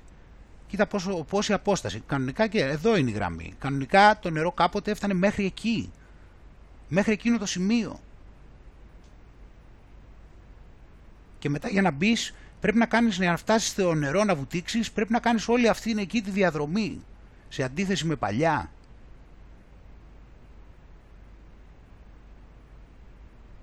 Απίστευτο. Εδώ τώρα έχω πάρει πιο κοντά τον τοίχο. Κοίτα ύψος. Κοίτα διαφορά. Κοίτα πόσο. Δηλαδή είναι ο, ο μισός τείχο κάτω. Είναι φοβερό αυτό το πράγμα. Είναι, είναι δηλαδή είναι ένα ασύλληπτο φαινόμενο αυτό το πράγμα. Είναι κάτι δηλαδή από τα... Τι να πω, δεν, δεν έχω ξαναδεί κάτι τέτοιο ίσως, κάτι τόσο τρομερό. Εδώ έχει γίνει νησάκι. Έχει πάει, έχουν κάτσει εκεί κάτι γλάρι. Λασπουριά από εκεί. Εδώ πέρα τώρα, εδώ δεξιά που φαίνεται ο τείχος έφτανε μέχρι εδώ. Μέχρι εκεί έφτανε. Εκεί παλιά ήταν όλο νερό. Όλο αυτό. Ήταν σκέτο νερό, αφού έφτανε μέχρι εκεί πέρα, μέχρι εκείνο το ύψος του τείχου. Ήταν όλο νερό. Οπότε φίλοι μου αυτό είναι ένα φαινόμενο το οποίο αναμφισβήτητα δεν μπορεί με τίποτα να περνά απαρατήρητο και να μην ε, λαμβάνεται υπόψη. Είναι κάτι το οποίο προφανώς δεν μπορούν να το κάνουν αυτοί, αυτός. Είναι, κάτι, είναι ένα φυσικό φαινόμενο το οποίο δεν είναι στις δυνατότητές του να φτάσει μέχρι εκεί και είναι ένα μήνυμα ότι τα πράγματα νομίζω είναι αρκετά σοβαρά στην, ε, στον κόσμο αυτή τη στιγμή και στην ανθρωπότητα που πράγματι θα έλεγε κανείς βρίσκεται σε ένα σημείο που δεν ξέρεις δηλαδή πώς είναι δυνατόν, τι μέλλον να μπορείς να δεις υπό αυτές τις συνθήκες, δηλαδή τι, ποια θα μπορούσε να είναι η συνέχεια της ανθρωπότητας έτσι όπως την πάνε αυτοί. Σε σχέση με αυτά επίσης ε, ένας φίλος πολύ έμπειρος δίτης ε, μου είπε στην Ανατολική Θεσσαλία ότι πρώτη φορά στη ζωή του ενώ βουτάει από πάρα πολύ παλιά ε, πρώτη φορά στη ζωή του πηγαίνει χαμηλά και αναβλύζει από παντού για άνθρακας. Και κάτι τέτοιο το έχουν αντιληφθεί φυσικά και τα ίδια τα ψάρια γίνεται δηλαδή υπάρχει μια πολύ μεγάλη ανακατοσούρα σε, αυτό, σε όλο αυτό το, ε, σε όλα αυτά τα ζητήματα που βλέπουμε. Δηλαδή προφανώς ε, κάτι έχει γίνει, έχουν κουνηθεί πλάκες από κάτω, έχουν ε, ανοίξει σύραγγες διαφορετικές από κάτω καινούριε, έχουν γι' αυτό και βγαίνουν τα αέρια. Ε, πάντως είναι πολύ πολύ σημαντικά φαινόμενα που δείχνουν ότι τα πράγματα είναι σε ένα σημείο πάρα πολύ κομβικό. Όμως ε, δεν σημαίνει φυσικά ότι κάτι τέτοιο θα έπρεπε να μας ε, τρομάζει με κάποιο τρόπο γιατί όπως είπαμε δεν προέρχεται καν έτσι κι αλλιώς φυσικά δεν υπάρχει λόγος κάτι να μας τρομάζει αλλά ακόμα περισσότερο όταν αυτό, προέρχεται, όταν αυτό δεν προέρχεται από αυτόν πάει να πει ότι οτιδήποτε άλλο ε, είναι βγαλμένο μέσα από το Θεό. Και ο Θεός λοιπόν ξέρει πολύ καλά τι κάνει. Γι' αυτό είμαστε σίγουροι νομίζω. Ε, οπότε δεν αλλάζει κάτι στην προσπάθεια τη δική μας που έχει να κάνει με το να σώσουμε την ψυχή μας και να αναγνωρίσουμε τη διαδικασία την οποία έχουμε μπει εδώ και να καταλάβουμε τι είναι όλο αυτό το πράγμα που γίνεται και να μπορέσουμε να απελευθερωθούμε. Οπότε, ε, γιατί το λέω αυτό, διότι ε, πηγαίνοντάς το λίγο το θέμα και κοιτώντας το λίγο ολικά, θα λέγαμε ότι στην ουσία ένα μεγάλο κομμάτι που θα μπορούσε να περιγράψει τον τρόπο που εκπαιδεύονται οι άνθρωποι είναι επί της ουσίας ε, με τον, ε, ε, με τον τρόπο να έχουν ανάγκες, έτσι πολλές ανάγκες, διαφορετικές καινούργιες νέες ανάγκες οι οποίες θα γίνονται όλο και πιο απαραίτητες και όλο και πιο πολύτιμες. Αυτές οι ανάγκες όμως ε, είναι πάντα, έχουν να κάνουν πάντα με ηλιστικό, εγωκεντρικό ενδιαφέρον, έτσι όπως τις παρουσιάζει και τις παρουσιάζει με τρόπο ότι αυτό είναι κάτι καλό. Οπότε λοιπόν ε, οι άνθρωποι επιζητούν πράγματα όπως ε, κάποια αγαθά, κάποια, κάποια πράγματα να αποκτήσουν, ε, σπίτια έτσι, ρούχα, άλλου είδους κατανάλωση και εκτός από αυτά φυσικά επιζητούν και άλλα πράγματα όπως είναι η αναρρίχηση, η καριέρα, το να φανούν ότι είναι καλοί στον κοινωνικό ιστό και ούτω καθεξής. Το ζήτημα είναι όμως ότι όλα αυτά τα, με όλα αυτά τα πράγματα υπάρχουν δύο προβλήματα τα οποία είναι και αυτά τα οποία μας εγκλωβίζουν. Το πρώτο το κομμάτι είναι το ζήτημα ότι, ε, που είναι πολύ σημαντικό και για την ψυχοσύνθεση του ανθρώπου. Ότι αυτή η διαρκής αναζήτηση ε, αγαθών, αποκτημάτων και διαφόρων άλλων τέτοιων ζητημάτων όπως ε, όπως είπαμε, επιτυχιών, είναι ένα παιχνίδι το οποίο, ε, είναι ένα βαρέλι το οποίο δεν έχει τέρμα. Δηλαδή, δεν υπάρχει τίποτα πάνω στην ύλη που από μόνο του θα μπορεί να μας ικανοποιήσει σε βάθος χρόνου. Δηλαδή, ό,τι και αν αποκτήσουμε, όσο και αν τοποθούμε αυτό, το απόκτημα από μόνο του δεν θα μπορεί σε βάθος χρόνου να μας ικανοποιεί. Δηλαδή θα φτάσουμε μετά από λίγο καιρό, θα το συνηθίσουμε, ε, μπορεί και να το βαρεθούμε και θα πούμε ότι «Α, ξέρεις τώρα, καλό είναι και αυτό, αλλά τώρα θέλω κάτι περισσότερο». ε, ή θα δεις ότι να κοίτα και ο άλλος έχει κάτι άλλο που είναι πιο καλό από αυτό και μήπως εκείνο είναι πιο καλό ακόμα για μένα. Οπότε και το ίδιο πράγμα έχει να κάνει και με τις επιτυχίες, δηλαδή επιτυγχάνεις κάτι, ε, ζητάς πάρα πολύ, θέλεις να το επιτύχεις, θέλεις να φτάσεις έτσι σε αυτό το σημείο και να καταφέρεις να πεις ότι έφτασες σε, εκείνο το, σε εκείνη τη θέση. Και όταν φτάσεις σε εκείνη τη θέση που τόσο πολύ πόθησες, ακόμα και αν σου αρέσει έτσι, γιατί υπάρχουν και τα ενδεχόμενα να αποκτήσεις κάτι που δεν σου αρέσει, αλλά ακόμα και αν σου αρέσει εκείνη την ώρα έτσι όπως το βλέπεις, ε, μετά από λίγο καιρό αρχίζεις και το συνηθίζεις ε, και το χορταίνεις και συμβιβάζεσαι με αυτή την ιδέα και αρχίζεις μετά και ζητάς ε, και λες ότι για να είμαι ευτυχισμένος τελικά χρειάζεται κάτι περισσότερο ε, που το έχει κάποιος άλλος εκεί πέρα και να αυτός ξέρω εγώ είναι καλύτερα από μένα και εγώ τώρα αρχίζω να ποθώ ε, και εκείνο εκεί το άλλο που έχει εκείνος εκεί πέρα ή που έχει φτάσει. Και ο άνθρωπος λοιπόν φίλοι μου παρατηρούμε ότι ζει ε, σε μια συνεχιζόμενη τέτοια ε, κατάσταση, δηλαδή διαρκώς επιζητεί πράγματα, τα μπορεί και να τα πάρει και τότε μετά αφού τα παίρνει, γιατί πολλές φορές επιζητεί και πράγματα που μπορεί να τα πάρει, όπως κάποιο φαγητό δηλαδή, μπορεί κάποιο fast food παράδειγμα ή κάποιο γλυκό έτσι, δεν είναι μόνο ότι επιζητεί πράγματα που μπορεί να τα πάρει, μπορεί και όχι, είναι για κάποια που είναι εύκολα. Δηλαδή, ανάλογα για ποιο επίπεδο μιλάμε τώρα. Οπότε ο άνθρωπος φαίνεται πως ε, ζει, μαθαίνει να ζει σε μια κατάσταση, να κάνει αυτούς τους ε, σε έναν ε, συνεχιζόμενο κύκλο. Δηλαδή όλη την ώρα ε, ζητάει κάτι, ε, το διεκδικεί, το παίρνει ε, και μόλις το πάρει μετά από λίγο κορέζεται και μετά πάλι ξεκινάει ο, ο καινούριος πόθος ε, για να γίνει ο καινούριος κύκλος ε, ξανά να το αποκτήσει, να το χορτάσει και μετά να το, να το συνηθίσει και μετά να ζητήσει κάτι περισσότερο.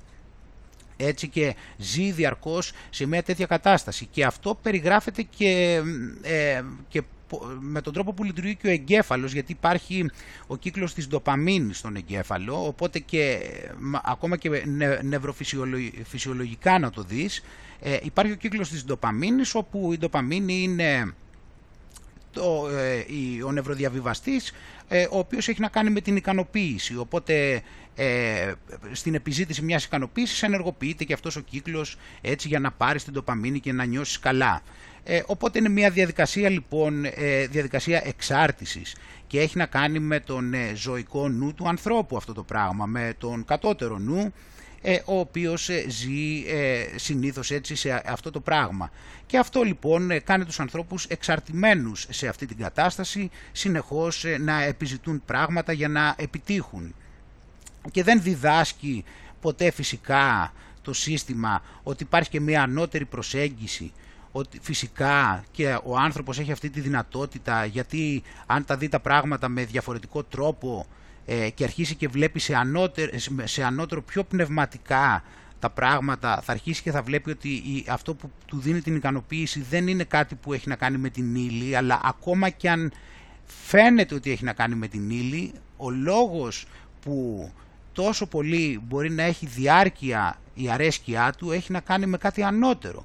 Οπότε ένας άλλος άνθρωπος για να μπορέσει σε βάθος χρόνου να, παράδειγμα, ακόμα και άνθρωπος δηλαδή, για να μπορέσει σε βάθος χρόνου να, ε, να αρέσκει το ένας στον άλλον, έχει να κάνει με το γεγονός ότι υπάρχει μια ανώτερη σύνδεση και δεν έχει να κάνει με την αρέσκεια του ενός στην εμφάνιση του άλλου προφανώς. Έτσι πηγαίνει σε πολύ ανώτερα επίπεδα. Έτσι είναι λοιπόν και το οτιδήποτε, ότι ακόμα και κάτι δηλαδή το οποίο έχει να κάνει με ύλη, απλά η ύλη σε αυτήν την περίπτωση είναι η έκφανση και επί της ουσίας αυτό που σε κρατάει σε κάτι είναι ότι σου δίνει ή έχεις μια σύνδεση που σε πηγαίνει σε κάτι πνευματικότερο. Αλλά δεν μας το διδάσκουν αυτό το πράγμα.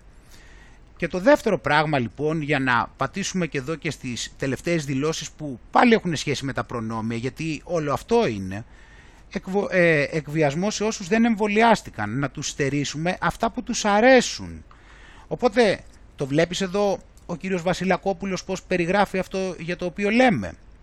Ότι πρώτα έχει φτιάξει ανθρώπους που έχουν πάρα πολλές ανάγκες, έχουν διάφορες ανάγκες και στη συνέχεια αφού αυτοί έχουν αυτές τις ανάγκες και θέλουν να τις ικανοποιήσουν, τότε λοιπόν ε, είναι και το σημείο που μπορούν να εκβιαστούν. Και γιατί μπορούν να εκβιαστούν, γιατί είναι το δεύτερο επίπεδο Το δεύτερο πράγμα το οποίο ήθελα να πω, που έχει να κάνει με το ότι αυτές τις ανάγκες το, ε, τις ελέγχει ο μαύρος. Οπότε και γι' αυτό μπορεί και να εκβιάζει, γιατί ελέγχει τα πάντα εδώ πέρα πάνω στο χώρο, έτσι ελέγχει, έχει εξαγοράσει όλες τις εξουσίες, όλο το σύστημα είναι φτιαγμένο και ε, κομμένο και ραμμένο στα μέτρα του, μπορεί δηλαδή να διαλέγει τι μπορεί να σου δίνει και τι να μην σου δίνει, ελέγχει τους πόρους, ελέγχει το χρήμα φυσικά που περιγράψαμε ότι αυτό είναι το κομμάτι το οποίο χρειάζεται κάποιος να στοχεύσει για να δεις τον τρόπο με, το οποίο, με τον οποίο ο Μαύρος ε, προωθεί όλη αυτή την αδικία και όλη, αυτό το, όλη αυτή τη μαύρη κατεύθυνση στην ανθρωπότητα έτσι.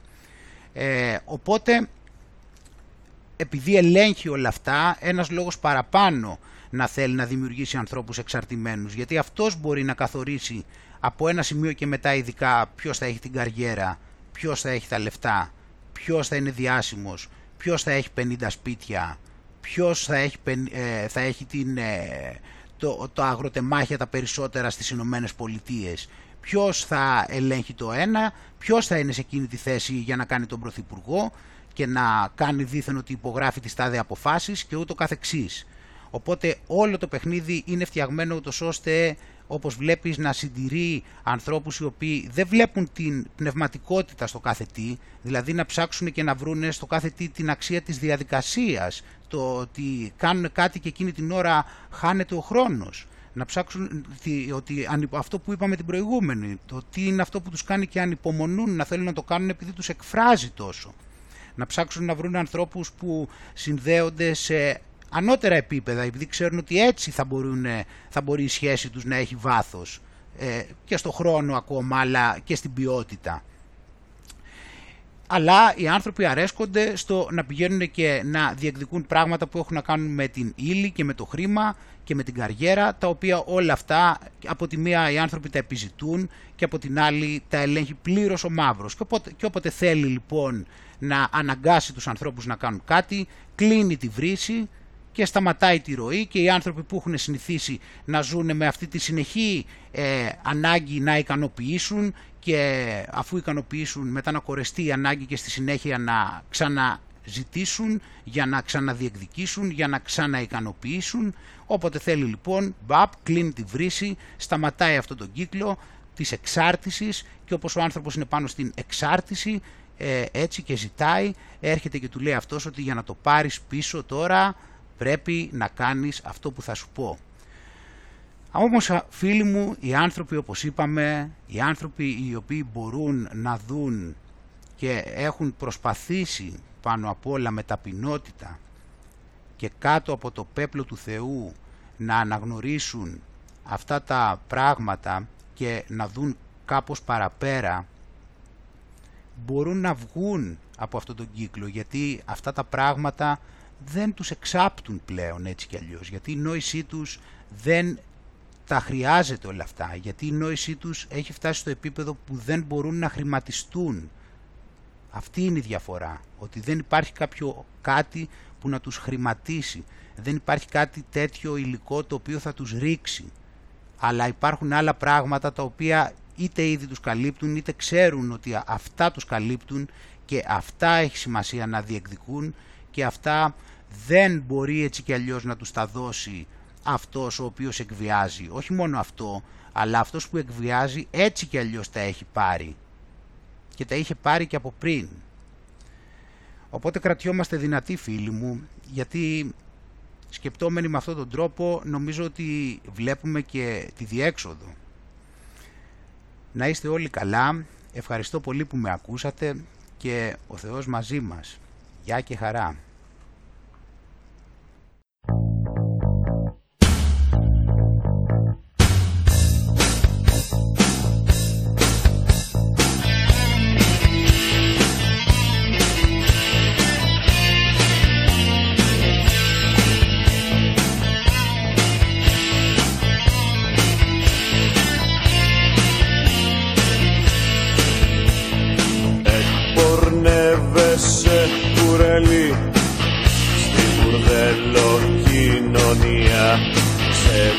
Κοινωνία Σε πουλάς και τη ψυχή σου για την υπεραφθονία. Στην καρδιά σου βάλαν φρένα το μυαλό σου παίρνει βίσμα για χιλιάδες σαν εσένα θα αρκέσει μία βρίζα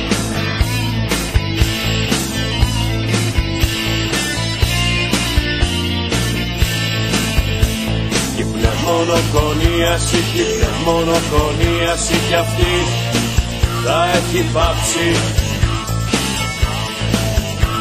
Ρομπότ ανθρωπομήχανση και ξύπνο πνευματική γνώση και χρυσό μελοχάπη Θα είσαι μια μπαταρία. Να εκτελείς εργασία με σούπερ ενημέρωση, τροφή και διασκέδαση. Θα πλέεις σε φορεία. Θα είσαι μια μπαταρία. Να εκτελείς εργασία. Με σούπερ ενημέρωση, τροφή και διασκέδαση. Θα πλέεις σε πορεία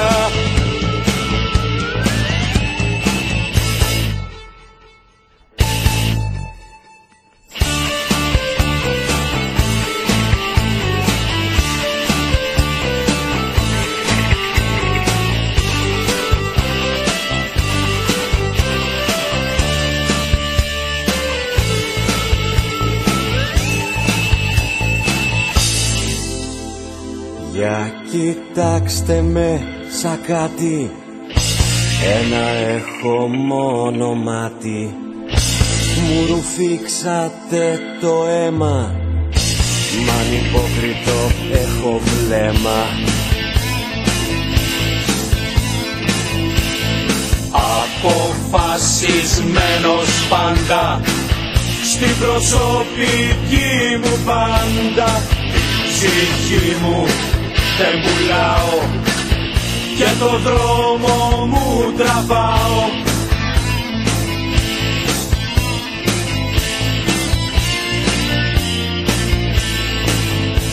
Την πνευμονογονίαση, την πνευμονογονίαση εγώ τι συζητάω. Ρομπότ, ανθρωπομήχανση και ξύπνο πνεύμα δίπνωση δεν θέλω να τη φάω. Ξερνάω την μπαταρία. Δεν εκτελώ εργασία. Δεν θέλω ενημέρωση, τροφή και διασκέδαση. Γουστάρω ελευθερία. Ξερνάω την μπαταρία. Δεν εκτελώ εργασία δεν θέλω ενημέρωση, κονσέ και διασκέδαση Γουστάρω ελευθερία